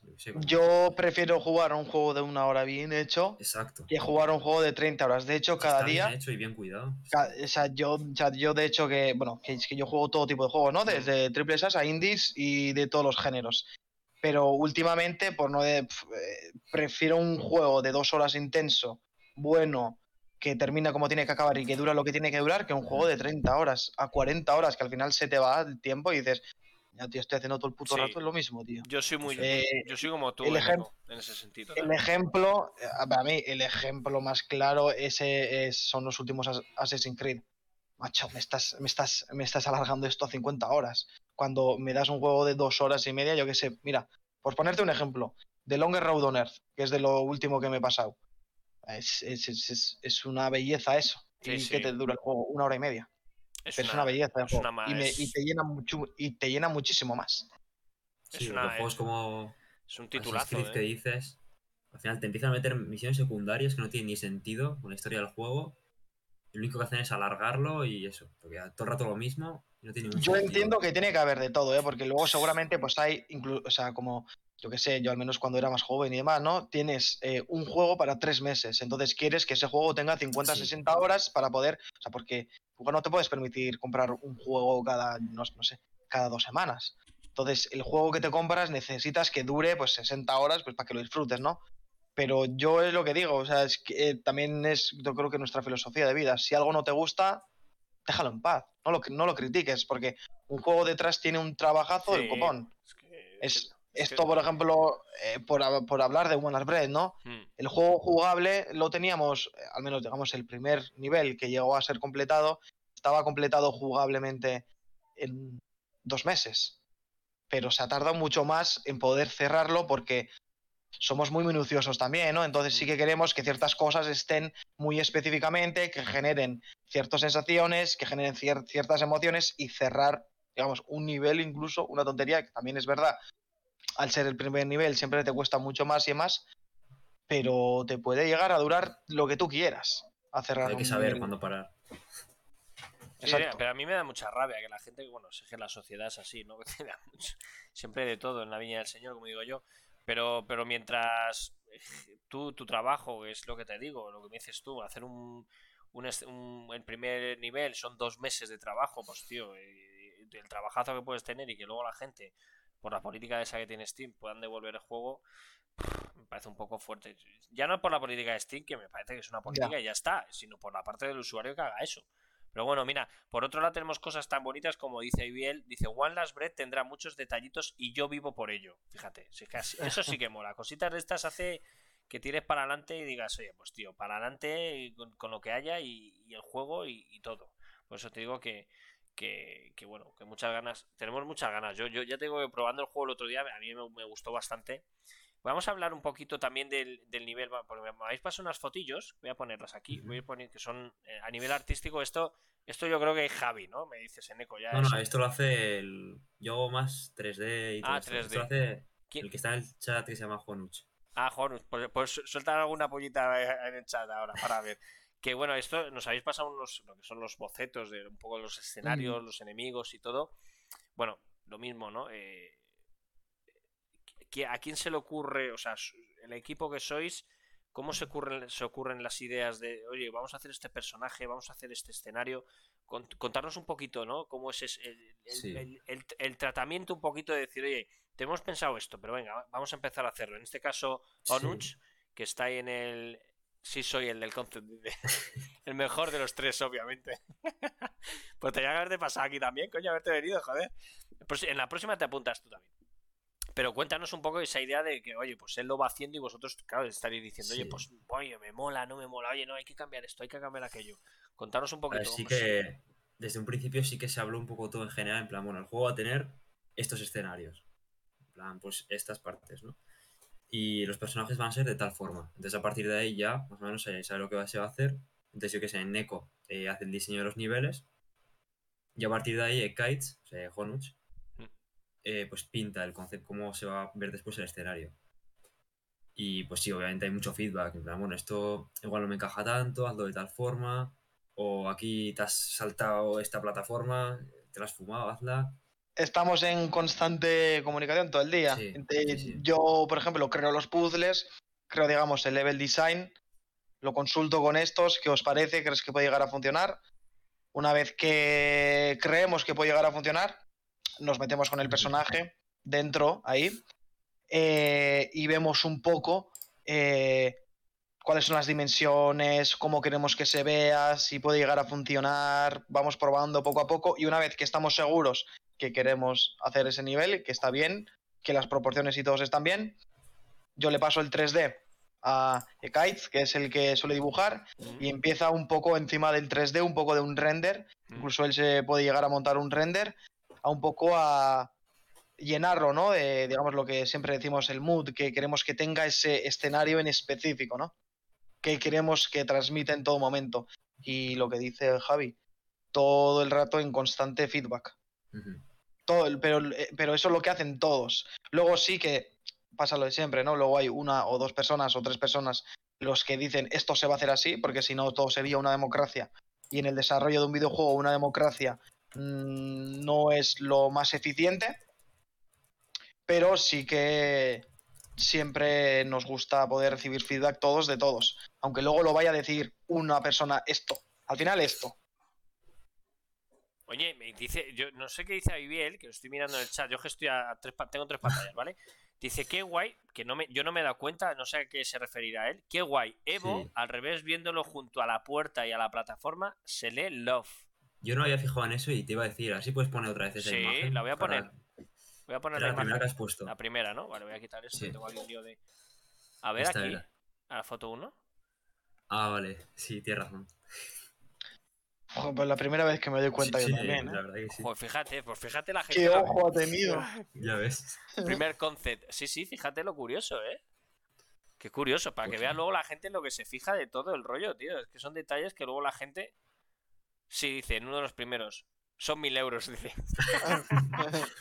Creo No, que pero lo que- tenemos. Pero que mola porque al final lo que dices tú, luego la, gente que, que- que jugará la demo, lo ha probado, la probará y tal eso, eh, lo importante que, que, que, ¿no? que vosotros, me imagino que llegará un momento que cuando tengáis una demo un poco más así, se la empecéis a mandar a los colegas y todo, a la gente así un poco más tal, para decir, oye, venga, a exprimirlo, a buscar los detalles, a buscar los fallitos, eh, cuando ya digas, oye, eh, tenemos que tener algo ya, una demo más completa en sí, porque al final, ya he visto, eh, mira, y viene en un momento, este grabé, porque estos tienen un ojo los cabrones, los de, los de Broken, dice, pone love, que, que ojo, joder, la verdad, me cago en la mar. Es una persona muy... muy Sí, de hecho ya tenemos una build bastante gorda, de hecho es con la que fuimos a Barcelona, que fue una experiencia. Me acuerdo que cuando, cuando decidimos lo que, quere- lo, lo que queríamos llevar para que fuera jugado en, Bar- en la Indie Dev Day, ¿no? Decidimos que queríamos llevar una demo de una hora porque creíamos que la gente iba a jugar 10 minutos. Entonces decíamos, bueno, una persona juega 10 minutos, otro, otros 10, Claro. y así pasan tan seis de nicho, al personas. final. Eso es. Así juegan seis personas y vuelta a empezar a la demo. La gente se quedó toda la puta demo. Ya, La gente se quedó todo el puto Claro. rato. Luego Entonces, veías gente que decía, oye, es que llevo desde ayer intentando jugar y siempre hay gente porque, claro, estaban una hora ahí jugando. O sea, eso es bueno, Claro. ¿eh? Eso a vosotros os Sí. decir, hostia, qué buena recepción, ¿no? La gente... sí. Eso es que ya, ya significa algo bueno que, perdonad, que la gente que pudo, porque el Indie DFS, el de este año ha estado montado, se notaba que la gente tenía ganas, ¿no? Lo que nos han comentado la Mm. gente que estuvisteis allí, que hubo un ambientazo muy chulo, que se notaba la gente que quería físicamente volver a verse, poder ver- probar las cosas, no todo tan digital y tal. Pero está muy bien, ¿no? Eh, La recepción que, que ha tenido la gente en ese sentido de, de probar el juego. Me hace gracia que Onuch dice lo peor es que no me he dado cuenta ni yo. Por eso te digo. Yo creo que es una cosa que a lo mejor ha, sali- ha surgido así, ¿no? Lo del detalle. Qué bueno, mira, lo del- el concept. El destino. Sí, sí, total. Pero lo que decía, ¿no? Que, el, eh, que el- esa recepción de la gente de probar, de tener ganas, joder, es que quiero probarlo otra vez, pero es que hay gente. Hostia, eso, eso, eso es buena señal, ¿eh?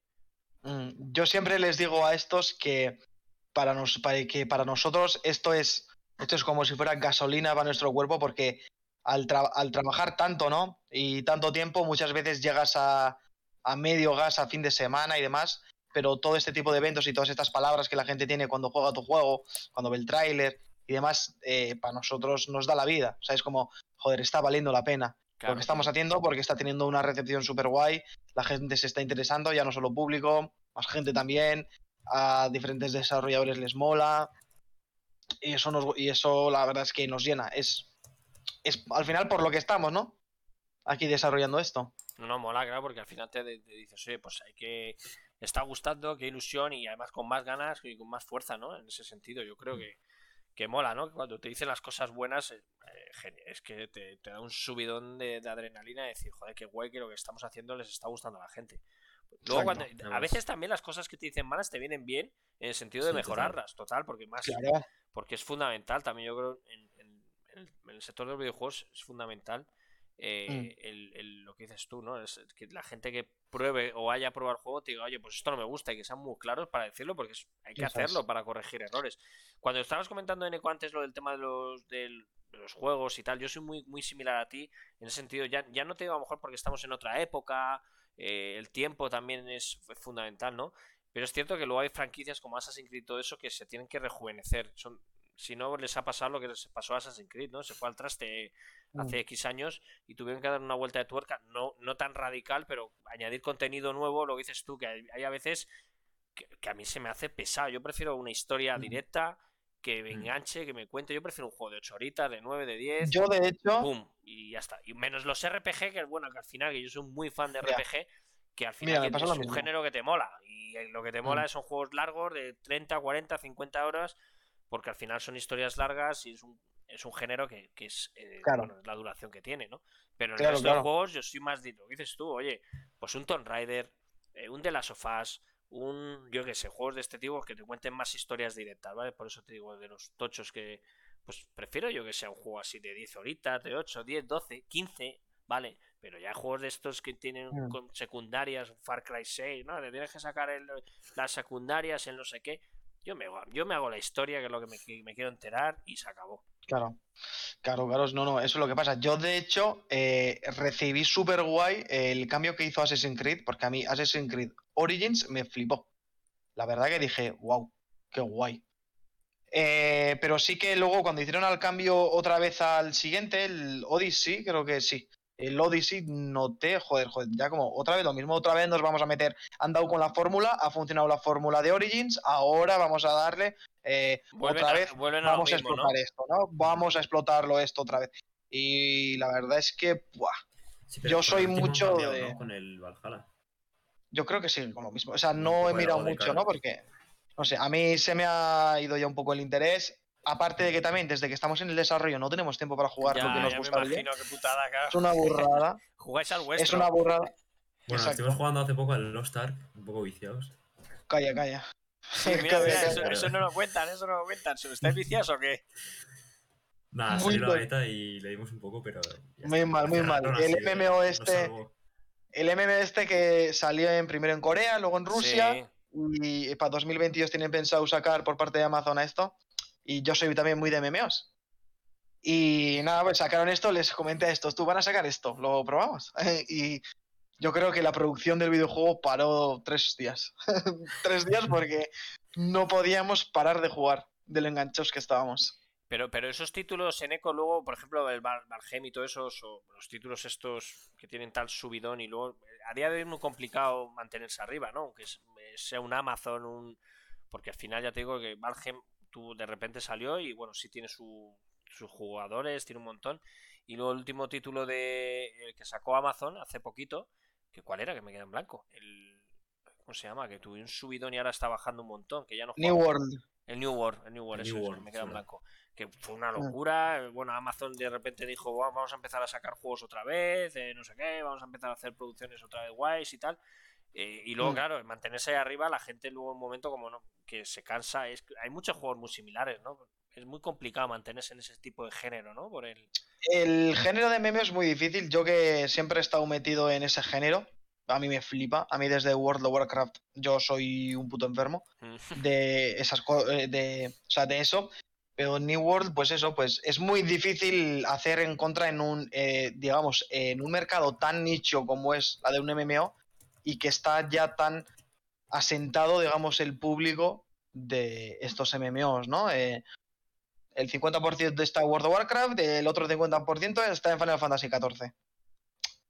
Que bueno, Entonces es muy difícil Lo del, final, comer. lo del Final ha sido increíble el título, lo que ha, lo, lo que ha evolucionado, la gente que ha ganado durante estos años que lleva el Final Fantasy XIV. Es que hace años el, el nivel de jugadores, para la gente que no lo sepa, eh, Final Fantasy XIV a nivel fi- eh, jugadores fijos está en número uno, creo, ¿eh? De- ahora mismo de, de MMOs, de gente Sí, puede ser. jugando. O sea, no, no de no de gente que está a punto, bueno, no de jugadores, pero jugadores en línea me refiero, es el número uno. O sea, lo que ha Sí, evolucionado de hecho, ese, es la hostia, ¿eh, Javi?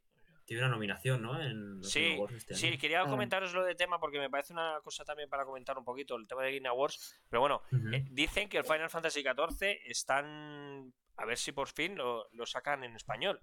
Eh, hay un rumor muy fuerte de que lo querían Ujú. eh, poner subtitulado ya y todo el rollo. Y quería comentaros, ya que me habéis visto ahí como estamos compartiendo pantallita y tal, es que me parece una noticia que, bueno, sabéis que es uno de los eventos del año. eh, los Game Sí. Awards lo tenemos a la vuelta de la esquina. Y quería comentar con vosotros. Eh, os mola el videojuego, hacéis videojuegos y todo eso. eh, los nominados a los juegos GOTY. ¿Qué os parece? Se nota, yo creo que ha sido un año un poco flojete, ¿vale? Sí, la verdad es que Y- no ha sido tan fuerte como otros años. Sí, se nota, ¿no? Y os voy a decir, vosotros ya lo sabéis, pero para la gente del podcast y del chat, que lo sepa. Los nominados a juegos del año son Deep Loop, It Take Two, Metroid Dread, Psychonaut 2, Ratchet Clan, Rift Apart y Resident Evil Village. Para la gente que no lo sepa, es la primera vez en la historia, que esto hay que decirlo, eh, que está Me- Metroid Dread, que es un juego hecho por Mercury Steam, un estudio español, y es la primera vez que están los Game Awards. Chapó, nos viene de puta madre que se nos vea a nivel, a vosotros, sí. a nivel mundial, que se sepa lo que hay en España, que ya se sabe lo que hay, pero está muy bien que, que se vea estas cosas, ¿no? ¿Qué os parece eh, lo de Metroid Dread como nominado también y los nominados que hemos dicho? ¿Se nota este año Ah, que ha para sido mí flojete? el... sí que ha sido más flojete que otros años. Por ejemplo, el año pasado fue mucho más fuerte y yo creo que el año que viene va a ser todavía más. Esperemos, Yo es si no que- se retrasan Y títulos. Eso es. Vuelven a y luego sí retrasarlo. que para mí ha habido una gran sorpresa y es el Psychonauts 2. No me lo esperaba para nada. Pero creo que se lo merece. No lo he jugado, pero lo he visto porque me mola bastante y creo que se lo merece. La verdad. Yo creo que más que flojo es que los años que engloban a 2021, o sea, eh, 2020 y 2019, han sido tan potentes que aunque en este 2021 han salido juegazos, sí que se nota un poco el vacío, ¿no? Porque igual en 2020 venían tres o cuatro bombazos, en 2019 también tres o cuatro bombazos, y en dos, para 2021 creo que también estaban planeados Sí, tres bueno, o cuatro bombazos, Cyberpunk, ¿no? pero se atrasaba. Ahí o sea, se han atrasado. Sí. Eso es. Que el Goti, decía todo el mundo. Podía haberlo sido. Podía haberlo sido. Eh, Mola, mola, es. mola la curiosidad, dice Abiel, que es verdad que hay tres juegos de plataformas en juego. Sí. ¿eh? Es curioso que Sí. lo que estamos viendo en este género, que ha Mm. vuelto otra vez a la altura de tal. Bueno, para mí Ratchet Clan es, Literal. es una puta maravilla de juego. No sé si la habéis Yo- podido jugar. Es para Sí. mí es mi género favorito. el visualmente es 3D, o sea, espectacular. Se nota un que es un juego Es una burrada. un juego de, de nueva generación. A mí me sorprende mucho, pero bueno, también es un título Deep Love, que bueno, es un título que le dieron mucho, mucho, le han mucho bombo, sobre todo por la exclusividad que tiene Sony temporalmente. Pero Deep Yo, Love, de hecho, que te iba a decir Mm, que para mí, obje- eh, objetivamente tampoco se puede decir, ¿no? Yo creo que Deathloop no va a ganar o no debería ganar el GOTY 2021, pero para mí, para mí personalmente, es mi GOTY. Sí, Deep Love, Porque es- bueno. Sí, la verdad que me flipó, me encantó. Yo Eh, no Yo, que jugado, soy ¿eh? muy de juegos de Arkane, a mí Mm. Dishonored me vuelve loco. Sí, De hecho, el level design que tiene Dishonored, yo, buah, es para mí, como diseñador, para mí es una obra maestra. eh, el, di- el dis- el diseño a nivel que tiene. Y, Di- y Deathloop me parece que es eso llevado a la máxima expresión. De hecho, hay una cosa que leí en Twitter que me pareció súper, súper, súper interesante, que es una persona, de, de hecho es un, peri- es- es un periodista de renombre, Mm. a nivel mundial, ¿eh? que dijo, me he pasado el Deathloop y joder, cómo me hubiera gustado haber quitado todos los marcadores de misiones para que el juego no me dijera a dónde tengo que ir en todo momento, para que me, me pudiera perder más en lo que es en el mundo de Deathloop. La verdad que tiene razón porque es un mundo tan bien construido y lo disfruté tanto, ya no solo como juego y tal, sino poder andar saltando por ahí, una cosa tan tonta como eso, o me acuerdo hace años viendo míticos vídeos de recopilaciones de las mejores muertes de Dishonored.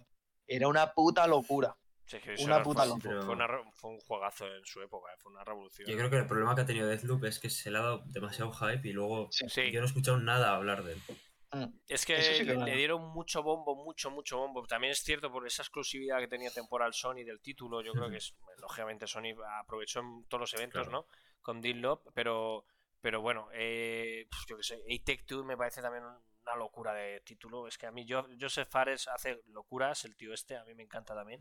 Yo O sea, creo que va a ganar esa. Sí, ¿Sí? yo creo que también. Yo, Sí. yo- sí, sería Sí, sí, como seguro. mejor Gotti, sí, sí. Take Two sería. Yo, y Takes Two o, Met- o Metroid Dread. Yo creo que va a ganar. Pero para mí, pero a ver, yo luego te digo, yo para mí el personal cuál es, ¿eh? Pero yo creo que va a ser It Takes Two o Metroid Dread y me parece de puta madre porque son unos juegazos de locura. Eh, Me parecen titulazo el Take Two. y Para mí uno que sobra bastante en este GOTY.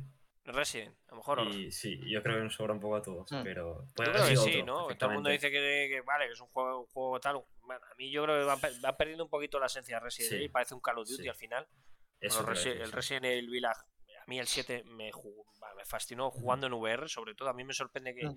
Bueno, no me sorprende porque al final no, yo creo que, que tanta movida y tanto bicho tal en las VR hubiese sido una puta locura el meter eso, yo creo, no por eso, pero Resident Evil 7 eh, visualmente, jugar en, en VR me parece uno de los mejores juegos que hay en VR, aparte de Alex y cosas de estas, ¿no? Pero el Resident Evil es brutal, brutal, brutal. Y luego vamos a ir al indie, venga, al indie, venga, que también que somos del mundo indie, vamos a preguntar, vamos a comentaros, mejor juego indie para los Game Awards, que esto que sé que a vosotros aquí ya, estos los conocéis, 12 minutos, 12 minutos, Deep Door, Kena Bridge of Spirits, el Encryption y el Loop Hero. Wow, Sí. qué locura, ¿eh? Yo hay dos ahí que, bueno, el, el último no lo conozco, el Loop Hero, pero sí que estoy viendo mucho el 12 minutos y me pareció brutal, la verdad. Muy original. Yo creo ¿eh? que no va a ganar, porque recibió No, no muchísimo ganar. palo. Sé que no va a ganar. Y el era tampoco. Me parece brutal, pero tampoco va a ganar. Mm. Seguramente. Yo me parece que va a ganar Ro... Pues es que aquí tengo... uf, es que Está yo, de hecho, sí. el último juego que he jugado ha sido Death's Door. Ah, eh, que me parece un juegardo. Sí. O sea, me parece un juegardo, pero no creo que tampoco gane. Yo creo que estará reñido entre Inscription o Loop Hero. Sí, Inscription es que yo no, no lo he visto. Y Loop Hero, bueno, eh, yo sí lo, Sí. Lo, lo- lo he podido ver y tal, de que fue el primer juego in- como la revolución indie de este año. Fue una locura y todo. Joder, tío, eh, Devolver Digital, los tres, tres títulos de Devolver sí, sí. En, en los Es una locura. Es una locura, Es eh, pero locura bueno. Pero bueno, la verdad que bueno, veremos los Game Awards este año a ver qué tal, qué tal están. Yo creo que vuelven yo, vuelven al físico un poquito y al digital y todo eso, o sea, hay ganas también un poco de verlo. Pero es cierto que es una categoría un poco. Han criticado mucho, yo no sé qué os parece también, por qué no, esté el- por qué no está el Forza Horizon 5, que está todo el mundo como loco diciendo que por qué no lo han puesto como juego del año para los GOTY. Pero, pero bueno, al final es un juego de coches, raro que esté ahí, ¿no? Luego está nominado como mejor juego de coches, lógicamente. Pero, pero ya te digo que era raro, ¿no? Ver un juego de coches ahí como Goti. Yo creo que ha habido mucha polémica. Mm. Pero es un juegazo, Sí, es una locura. Mira que- que haber sido Goti, yo creo. Mm. ¿El Mira que yo no me... ¿Cuál, Javi? Perdona que no te he oído. El FIFA 22, ¿no? Oye, el Forza, el, el Forza es una. A ver, lo que dice la gente. Ah, sí, sí, el Forza, sí, sí, es brutal. Es, Mm. una- es, es brutal. O sea, es una maravilla visu- es visual. Yo no sé hasta qué. Bueno, se podrá evolucionar más, lógicamente, pero visualmente es, es una, es una brutalidad lo del Forza. Sobre todo, y, Mm. yo- y la locura que está siendo online, que está dejando jodido a Microsoft los servidores entre eso y el multijugador del Halo, están ahora con, con, con toda la locura esta. Está, está Microsoft, bueno, viviendo una época pero, un pelín dorada. A mí me da pena porque yo, yo siempre lo digo, tanto estudio que tiene, y al final eh, volvemos al Forza y volvemos al Halo. Pero bueno, a ver si es verdad que ya ves- yo creo que dale tiempo, ¿eh? O sea, yo creo que... sí, pero que tenemos que- yo creo que hay que ver. Joder, es que Sony te está Se sacando. viene. Sí, pero Neko, Yo- So- Sony te está sacando ya cosas nuevas, de Returnal, de tal, de no sé qué. Joder, macho, tienen 25 estudios y ya desde hace tiempo anunciados. Vamos a ver si nos enseñan Claro. cosas ya. Hellblade 2 no enseñan nada. Eso te iba a 2, decir, eso te iba a decir, el Hellblade 2. Buah, qué Eh, pasa. Yo la primera vez que lo vi me quedé tío. flipando. A mí Hellblade, el Flipando. 1 me parece un juego eh, psicológicamente brutal. Esas escenas de la tía, eh, que visualmente es brutal. Luego el juego es muy, muy monótono, muy tal, pero bueno, te, te engancha y juegas ese ratillo, pues. Pero que juegan con la psicología y con la, la locura y todo, es brutal como, como tratan el, el tema. Pero bueno, que lo veremos y está claro que, que se verá. Mm, mm. Sí, O O sea, Starfield yo, tampoco yo se creo que mucho, ¿no? se, anun- se anun- se anunció en 2018, puede ser, que adquirió Sí. tantos estudios. Sí, sí. Yo creo, yo creo que el timeline ha podido ser, anuncian el 18, Bueno, tiene COVID, juegos, toda la mierda, el, ¿no? 10 Claro. el, 10 el 19, en 2019 están desarrollando, 2020 viene COVID, se jode todo, 2021 intentan recuperar lo que no han podido hacer con el COVID y demás, y en 2022 se viene. Sí, yo creo que enseñaron algo ya. No sé Eh, yo creo que deberían, por lo menos. eh, vam- vamos a acordarnos que últimamente, los últimos años, eh, los Game Awards son un mini E3 Sí, de todos los juegos que se enseñan. Bueno, sí. Vam- vamos a ver lo que pasa aquí. Va- va- O sea, acordaros cosas. que acordaros que el primer el, pri- el primer gameplay de Elden Ring, el juego tan esperado, se enseñó en Game Awards hace un año ya. Entonces, vamos a ver lo que pasa. Yo creo que va a ser un bombazo. Salimos de la pandemia, un poco ya, ya hemos en medio salido, ya la gente vuelve a empezar a trabajar presencialmente y yo creo que estos Game Awards va a ser bomba tras bomba.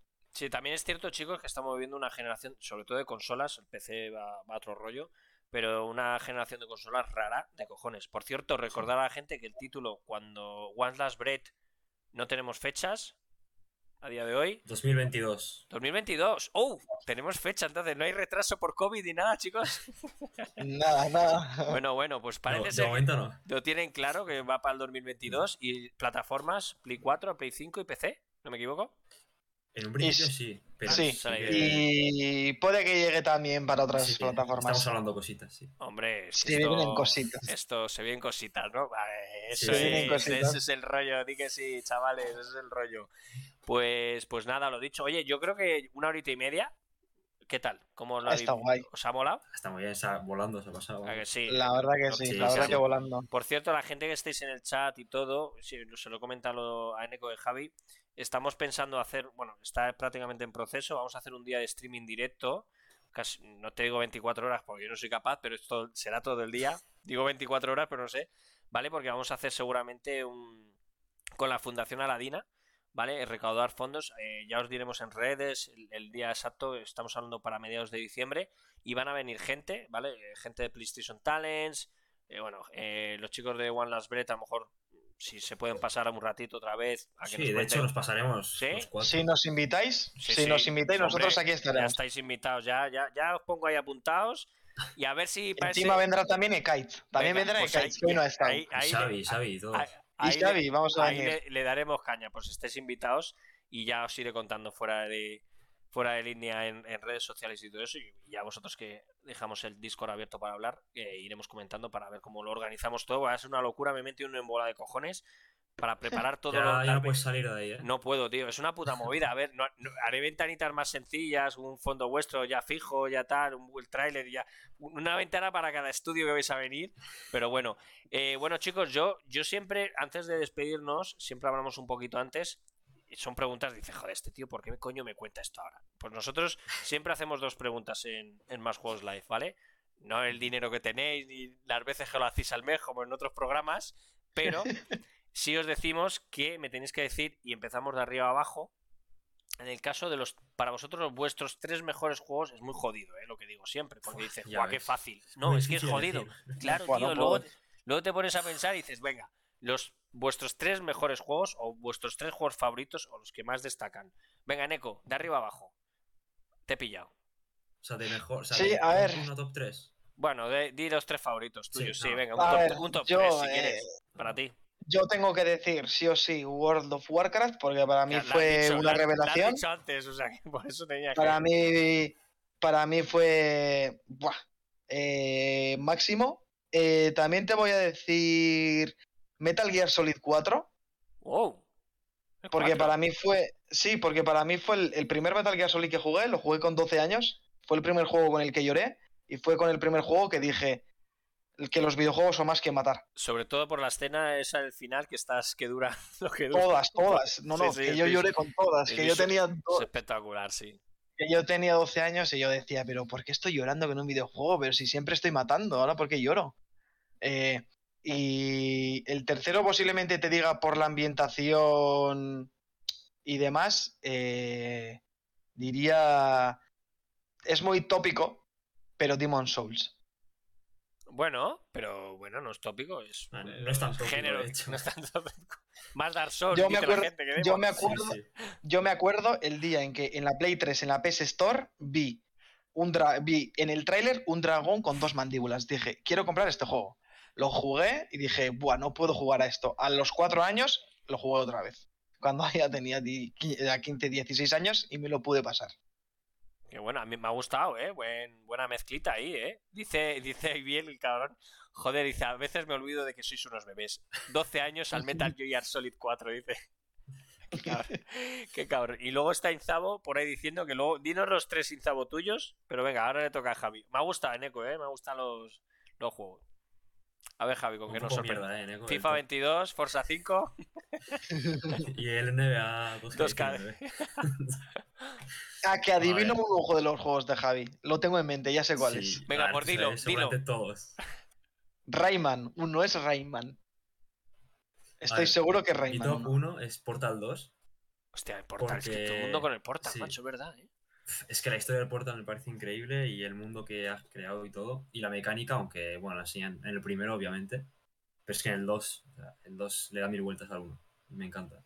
De hecho, tengo aquí algunos carteles de Portal y no sé, muchas mierdas. Muchas mierdas. Y, y luego, el segundo sería Rayman 3. Efectivamente. Que es que, pa- pa- Que para bueno. Rayman es, para mí es un juego de plataformas mítico de la hostia. Sí, eh. sí, O sea, es de mí mejores es- plataformas que ha habido en la historia. Vamos. Total, total, yo estoy de acuerdo, ¿eh? Para mí Rayman parece uno de los Sí, mejores sí. juegos de plataformas que hay. De hecho, luego te voy a mandar una foto de la colección que tengo aquí, vas a flipar. ¿Sí o qué? Bueno, ahora me la mandas, sí, Sí, sí. sí, sí. Pero sí, porque el primer juego que jugué en mi vida fue una demo del Rayman 2. Y a partir de ahí, pues le cogí cariño. ¿Dónde jugaste? ¿En qué plataforma? ¿Te acuerdas? Sí, jugué una demo en PC. Y luego ya empecé a jugar en Play 2. Sí, sí. Qué bueno. Y el tercero tendría varios, estarían entre ellos Uncharted 4 y The Last of Us 2, pero te voy a decir Minecraft. ¡Oh! No me lo habías dicho nunca. En, el, Sí, ninguno sí, de los sí. que habéis pasado. Vamos, bien, chapó. Sí, yo creo que hay gente que no ha jugado nunca y debería jugar, en Echo es uno de ellos. Yo no voy a jugar a eso. yo tampoco, Nico. Yo tampoco. increíble. Yo a Minecraft no voy a Pues, jugar. Es un juego brutal que tiene muchas posibilidades. Que engancha, y dicen. Muy, muy creativo, la música es brutal y sí, sí, engancha muchísimo. O sea, puedes pegarte horas jugando. Oye, te digo una cosa. eh, lo que factura Minecraft a día de hoy, y llevamos de un juego, sí, sí. es una locura, ¿eh? O sea, Es una estamos locura, hablando de millones eh, con una franquicia que tiene. ¿Cuántos años puedes tener? ¿10? Una burrada. ¿Por ahí? No, ¿Puede pero ser? sí, ¿10 pero años? es que Minecraft salió gratis Sí, sí. Y ahora creo, o sea, fue subiendo el precio. Yo me lo compré, bueno, cuando me lo compré yo creo que valía 16 euros y ahora está en 24, creo, algo así. Yo, Javi, me acuerdo siempre, me acuerdo en una presentación de un, en un E3 de Microsoft, eh, no sé si os acordáis lo de la realidad, con unas gafas de las HoloLens, no sé si os acordáis, que ponían el, creaban el escenario en Minecraft y tú lo Sí. veías, era una... Sí. Tío, eso es una cosa que dije, dije- en su día cuando lo enseñaron dijimos, hostia, tío, guau, lo vamos a tener dentro de. Nunca lo tuvimos, tío. Desapareció. La. HoloLens eh, a nivel industrial o no Mm. sé qué, empresas de tal, y nunca lo vimos. No sé, a ver si con la realidad mixta que parece ser, que es mucha gente quiere empezar a apostar por ello, pues, pues lo vemos. Pero Minecraft es verdad como Roblox, otra locura que está de Roblox también. Eh, factura Sí, sí, sí. millones más. El otro día mira, eh, se han asociado con Nike ahora para sacar una movida, una movida. Es que flipo, tío. Lo de Roblox es una locura. Con todo lo que ha pasado con el juego de calamar y todo eso, fíjate, el Roblox, toda la locura que hubo con los youtubers creando su, su juego. eh, Es una, es una, y bueno, y Tortilla Land con Minecraft, ¿no? Que están todos como Claro. con, con, Claro, claro. con el Tortilla. Pero bueno, que es lo que te digo, que, que, que mantener eso durante años y sigue estando. En Eco, ¿quién la ha podido hacer también? Tú me lo has dicho. No. No. El, el, Wo- el War, ¿no? Para mí el World of Warcraft eh, sí que últimamente está de capa caída. Eh, por muchas razones, tanto de empresa, de lo que ha pasado últimamente, de la polémica, pero también como el juego, de que no ha sabido, no ha sabido adaptarse a los nuevos tiempos, es lo que hay. Y, Si no te adaptas, te mueres. y aparte. Al final yo- siempre, Sí, dime, dime, dime, perdona. eh, hay una cosa que siempre se dice, que yo, me, yo que me mundo por este mundo, y, o sea, por el mundo de los MMOs y tal, siempre se dice, siempre que sale un nuevo MMO, sale New World, el WoW Killer, lo va a matar al WoW, va a matar al WoW, que nada. Luego sale el otro, va a matar al WoW, Nada. al WoW lo va a matar el WoW. Siempre se dice, siempre se ha dicho, y va a pasar eso. Al WoW Mm. lo va a matar el WoW. Porque no va a saber adaptarse y porque se va a comer a sí mismo. Yo creo Y que eso va a pasar así y está pasando. Yo creo que también lo que hay. todo, todo lo que fue todo el tema de esa unión que hubo hace años de Blizzard Activision no ayuda mucho a Blizzard y toda la polémica que hay ya no tiene nada que ver, pero toda la polémica que está viendo con Activision, que yo no sé dónde va a acabar Activision Blizzard, con toda la polé- polémica que está viendo con Bo- el Bobby Dick, este, Bobby Kick o como se llame, Yo eh, creo, no ayuda a nada tampoco, a, sobre todo por lo que decimos, Overwatch 2 se ha retrasado indefinidamente, Diablo 4 se ha retrasado indefinidamente. eh, y son títulos que los pudimos ver hace tiempo. Overwatch 2 nos sacaron cosas. Iba a salir hace un año o, hace, o este verano iba a salir, ¿no? En su día, de fecha original. Por eso te digo que algo, algo raro hay ahí y, y no va a ayudar mucho lo que dices tú, ni al WoW ni a. no, el, eh, digamos, hace poco se filtraron los rumores, bueno, más que, más que rumores creo que fueron declaraciones. El fallo del WoW es que eran que los veteranos de WoW seguían en WoW. Ahí estaba el problema, que Mm, querían no, adaptarse a las nuevas generaciones. Ahora que se han pirado, porque, bueno, pues por todo lo que ha pasado y demás, Mm. que ahora se dice, ¿no? Que va a volver, pero siempre se dice, va a volver, va a volver, y nunca vuelve, nunca volverá, porque ya se comió a sí mismo. Y lo que tú has comentado antes, ahora la gente está en, en Final Fantasy XIV. Mm, WoW no ha podido saber mantener a sus usuarios y se han ido. Y yo creo que se lo merecen. Me da pena de, de decir hasta eso, ¿no? Porque para mí fue el juego con el que descubrí Internet y da pena, ¿no? Bueno, yo- Pero al final es lo que hay. es lo no, que hay. la- no la vamos a enterrar porque yo creo que al- algún cambio habrá y le dará la vuelta. Y, y- y yo quería comentar, ya me, he liado porque estamos hablando de WoW y tal, pero me, me mola un poquito. Vosotros os está molando la política que está llevando, que está siendo yo creo un poco bru- brutal Riot, que con todo el tema de, bueno, el Low, ¿no? El tema de la serie de Arcane, que está siendo Mm. un pedazo de éxito. Eh, recordamos a la gente eh, el nuevo el nuevo juego de, de Tequila es de Riot también desde de Low, está Solo basado en el mundo. Sí, el Nunu. Eh, también han anunciado varios títulos, un juego RPG por turnos, eh, el Ruin, Ruin Ah. King, que ha salido ya directamente a la venta. Otro juego. O sea, Riot El está de haciendo. lucha también, Sí, el de lucha. Por eso te digo, está haciendo tantas cosas con LOL. Y lo Sí, están sí. haciendo yo creo que muy bien, tío. O sea, esa jugada con toda la serie Arcane, con tal, ahora de repente Tequila, con Nunu, con tal. Al final es como que el LOL, yo no he jugado, ¿eh? O sea, No, bueno, yo no tampoco, pero es que no soy nada. Pero por lo que he oído muchas veces es que tiene una historia muy tocha. Y yo creo que lo que están haciendo ahora es también como contarlas, Sacarla, ¿no? ¿no? A la Diferentes, luz. cor- Sí, diferentes personajes, es. con diferentes Es historias. una ¿no? pasada. y que la tío. gente vea que el LOL no es simplemente lo que ves en una partida, sino que tiene detrás Todo lo que tiene, ¿no? y mucha- sí, sí. Claro. De hecho, lo comentaba hace unos días con Zabo, que está por aquí por el chat, creo que fue con Zabo, que eh, consideramos que Riot eh, no sabe hacer sus propias IPs, pero es el mejor, el mejor copiando, entre comillas, Hmm. a otros, a otros géneros que ya existen. Así surgió Riot con LOL, porque LOL salió de Warcraft 3, y así está pasando con otros, con, eh, con Valorant. Es, entre comillas, una copia entre eh, CSGO y Overwatch, pero Sí. lo está petando.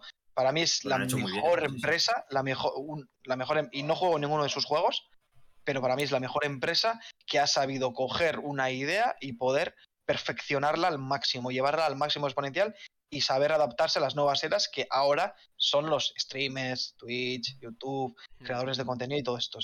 Bueno, y los eSports. Sí, y que además lo que dices tú, yo creo que también eh, eh, lo han sabido pas o sea, ceder es para hacer esos juegos a, a muchos estudios en sí, porque son hay estudios muy pequeñitos y luego estudios un poco más grandes, ¿no? Pero es verdad que las diferentes eh, ese mundo del LoL eh, cuántas historias se pueden contar de diferentes fórmulas y géneros, ¿no? Por eso te digo Mm. que, bueno, eh, veremos próximamente qué tal, qué tal saldrá todo el tema de Tequila con, con el título, que Joder, pinta, que, pinta muy que bonito. confiado en un estudio español como Tequila. Sí, sí, por eso te digo. Sí, por eso te digo que, que, es- que esperemos que, que- que salga bien. El, el, el vídeo que presentaron el otro día me pinta muy bien. Es cierto que se tiene que pulir ciertas cositas y lo irá evolucionando todo, pero lo que cuenta Tequila es las historias. Saben contarlo de una forma, cuentan las historias de una Tequila forma. es, es para mí es una, de las, es, es una de las empresas que más me molan. Y eh, tengo, o sea, tiene mi 100% de confianza. Tequila siempre lo ha tenido desde que jugué su primer juego, que fue Rime, hasta ahora. A mí siempre lo han tenido. Sí, por eso te digo. Son, son Oye, a todo esto, eh, tú no nos has dicho tu top 3. Ah, mi top 3 Eso me has es, pillado. eso Claro. Venga, te Eso voy a es. decir, mira, mi top 3, te voy a decir, mira, te voy a decir, eh, me voy a, yo es que cambio los top 3 cada X tiempo, pero te voy a decir géneros RPG. Mira, yo para mí eh, el Final Fantasy VI, el de Super Nintendo, que cuento la no la voy a contar ya porque la cuento, pero bueno, a lo mejor no la habéis oído vosotros, la cuento rápido, siempre la cuento. Yo tengo una anécdota de que antiguamente en, en la época había videoclubs que alquilaban juegos de importación, hace un montón de años, ¿vale? Ah. Y yo tenía un juego, yo tenía la Super Nintendo, creo que era la Super Nintendo, sí. Super Nintendo la NES, no me acuerdo, creo que era la Super Nintendo. Yo tenía un juego de naves, ¿vale? Y ya me lo había hecho, era una mierda y tal.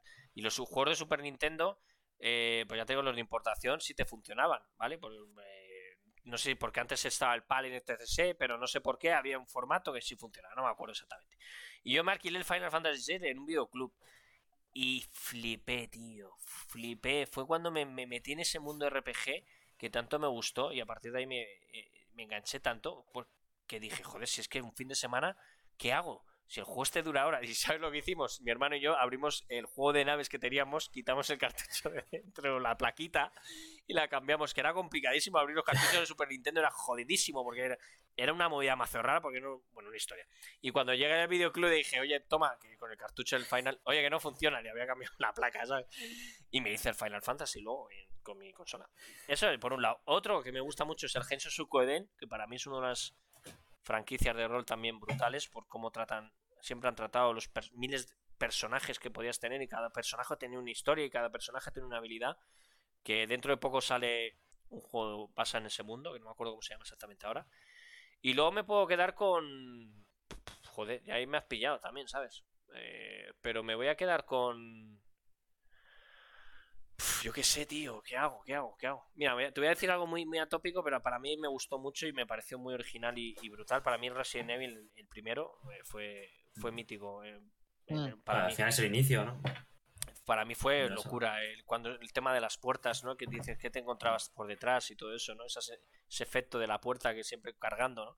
Para mí Resident Evil me fue, pero ese, ¿no? El 2 ni tal, que todo el mundo dice que es mejor el 2 y tal. o el- bueno, el Resident Evil, el 1, para mí fue, fue un- una cosa que me, me impactó tanto en, en los juegos que, que chapó. Eso te he dicho, eso es, ese es mi top. Mi top de hoy, porque yo cambio cada día de, de top, pero bueno. Bueno, chicos, yo creo que para, eh, para despedirnos vamos a hacer la otra pregunta que siempre hacemos, que aquí la podéis contar ambos casos. ¿Dónde os veis de aquí a, a 10 años? Ya sé, siempre digo 10, pero bueno. ¿Cómo os gustaría veros eh, Munatic Studio de aquí a 10 años? 10, 5, venga, 10 años, venga, tirar a, por, tirar a lo grande, venga, joder. Que podéis, podéis tirar a lo grande con lo que, con lo que nos estáis enseñando y lo hemos visto. Yo os veo de aquí a nada.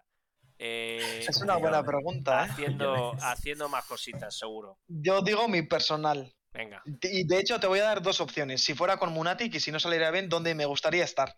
Y te voy a decir encima el nombre de la empresa. Oye, hostia, que. Me lanzo a la piscina. Hostia, venga, pues venga, Nico. Y Javi así piensa, venga, cuenta. Eh, si estuviéramos con Munatic, me gustaría seguir haciendo sin- single players por, y juegos cortitos, indies, porque son mi, mi pasión, lo que hemos dicho antes. Por un juego corto y bueno lo que tiene que durar, que un juego de 30-40 horas. Y si tuviera que decir algo fuera de Munatic Studios, te diré Tequila. En Tequila Works. Ah, Para mí es la empresa que siempre me gustaría estar. Pues nada, te vas a tener que mover. Si... No hace falta. Si vais a triunfar vosotros como Nati, no hace falta. No hace falta. Pero si no te vas, si no te tienes, que venir, te tienes que venir para Madrid, entonces. ¿Y tú, Javi, dónde, dónde, dónde te ves tú dentro de aquí? A ver, 10 yo voy a decir lo mismo. Si por lo que sea saliese bien, sería, estaría muy guay porque al final puedes trabajar desde casa con el equipo que has estado, que conoces ya, ¿no? ¿Mm? Con Y el ya que has cómo trabajamos sí. todos juntos, claro, es eso. Entonces, si fuese todo bien, pues sería increíble.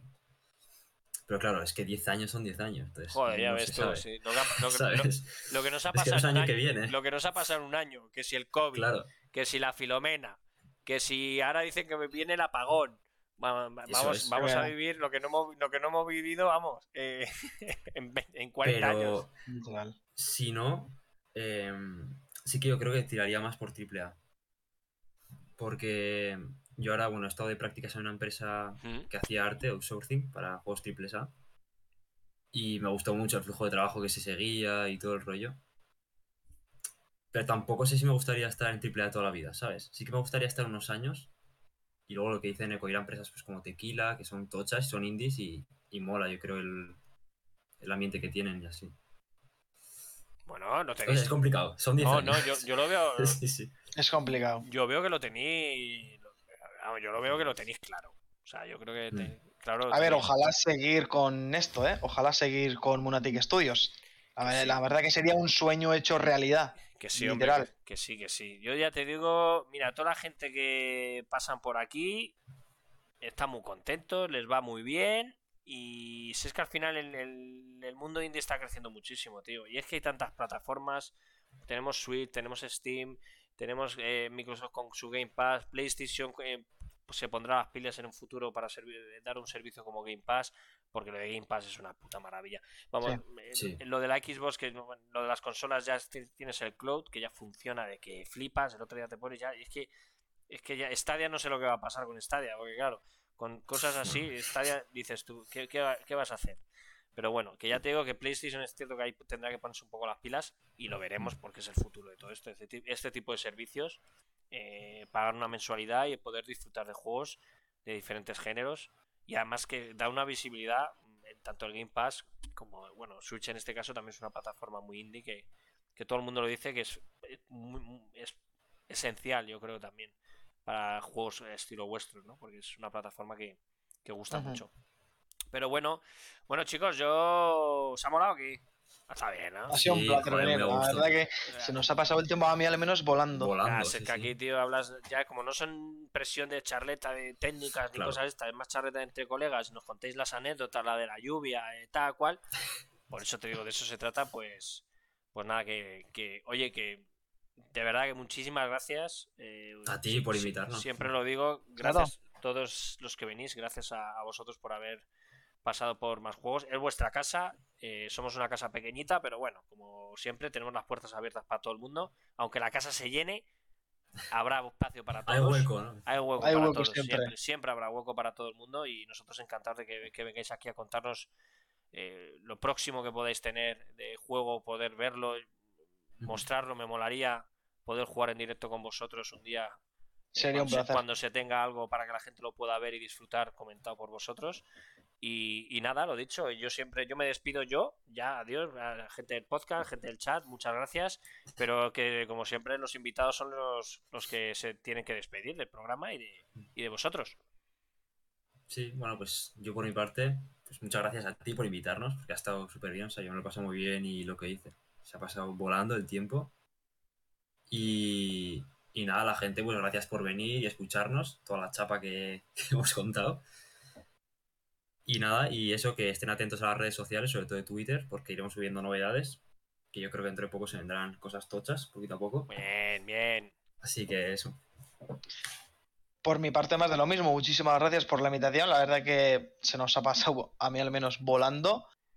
Y nada, pues si nos dejáis, vendremos aquí el equipo de Munatic el 15. Sí, A ver sí. si así apoyamos a la causa. Yo Claro. tengo, Y yo nada, tengo, que lo tengo ahí apuntado ya, ya os diremos ya el día y la hora para acoplar bien todo y venís todo el equipo, ponemos todas las ventanitas y yo que sé lo que haremos. Perfecto. perfecto. Nada, va a estar guay. Y nada, sí. y que se agradece muchísimo esta, eh, todas estas charlas, o sea, que más que una entrevista ha sido estar de charleta, que ha estado de, de lujo para dar un poco también visibilidad a todas las empresas así pequeñas que estamos intentando empezar, estamos intentando arrancar y que para nosotros al menos nos hace muchísima ilusión a ir a todos los lados, que nos inviten, conocer más gente, hablar y compartir experiencias con todos. Pues nada, pues lo dicho. Oye, nos vemos en Ultralan el fin del 4 de Claro, diciembre. 4 y 5. Ahí hablaremos por Discord, la gente que no lo sepa, mejor hago un directo ahí con la cámara y todos ahí. ¡eh! Estaría bien, sí, Vale, sí. dale, y todo. dale, sí, dale. sí, voy a, voy a- me llevo el portátil y voy a hacer alguna de esas, seguro. Que nada, lo dicho, muchísimas gracias a todos. Eh, los que estéis en el chat, pues nada, vamos a hacer una raid a Hadoken, que son otros cracks de podcast, son unos maquinones y les tenemos ahí, he visto que estaban conectados y vamos a hacer una raid que, para que os vayáis para allá, que son gente muy... Controla mucho, gente que lleva toda la vida en el sector. Así que nada, chicos, muchas gracias. Nos vemos en redes. Ahí tenéis las redes de Munatic Studios, Twitter, Instagram, Discord, YouTube. Ahí los tenéis. Y lo dicho, muchas gracias. Y vamos a cenar, chicos. Un abrazo grande. Chao. Venga, Hasta luego. Hasta luego.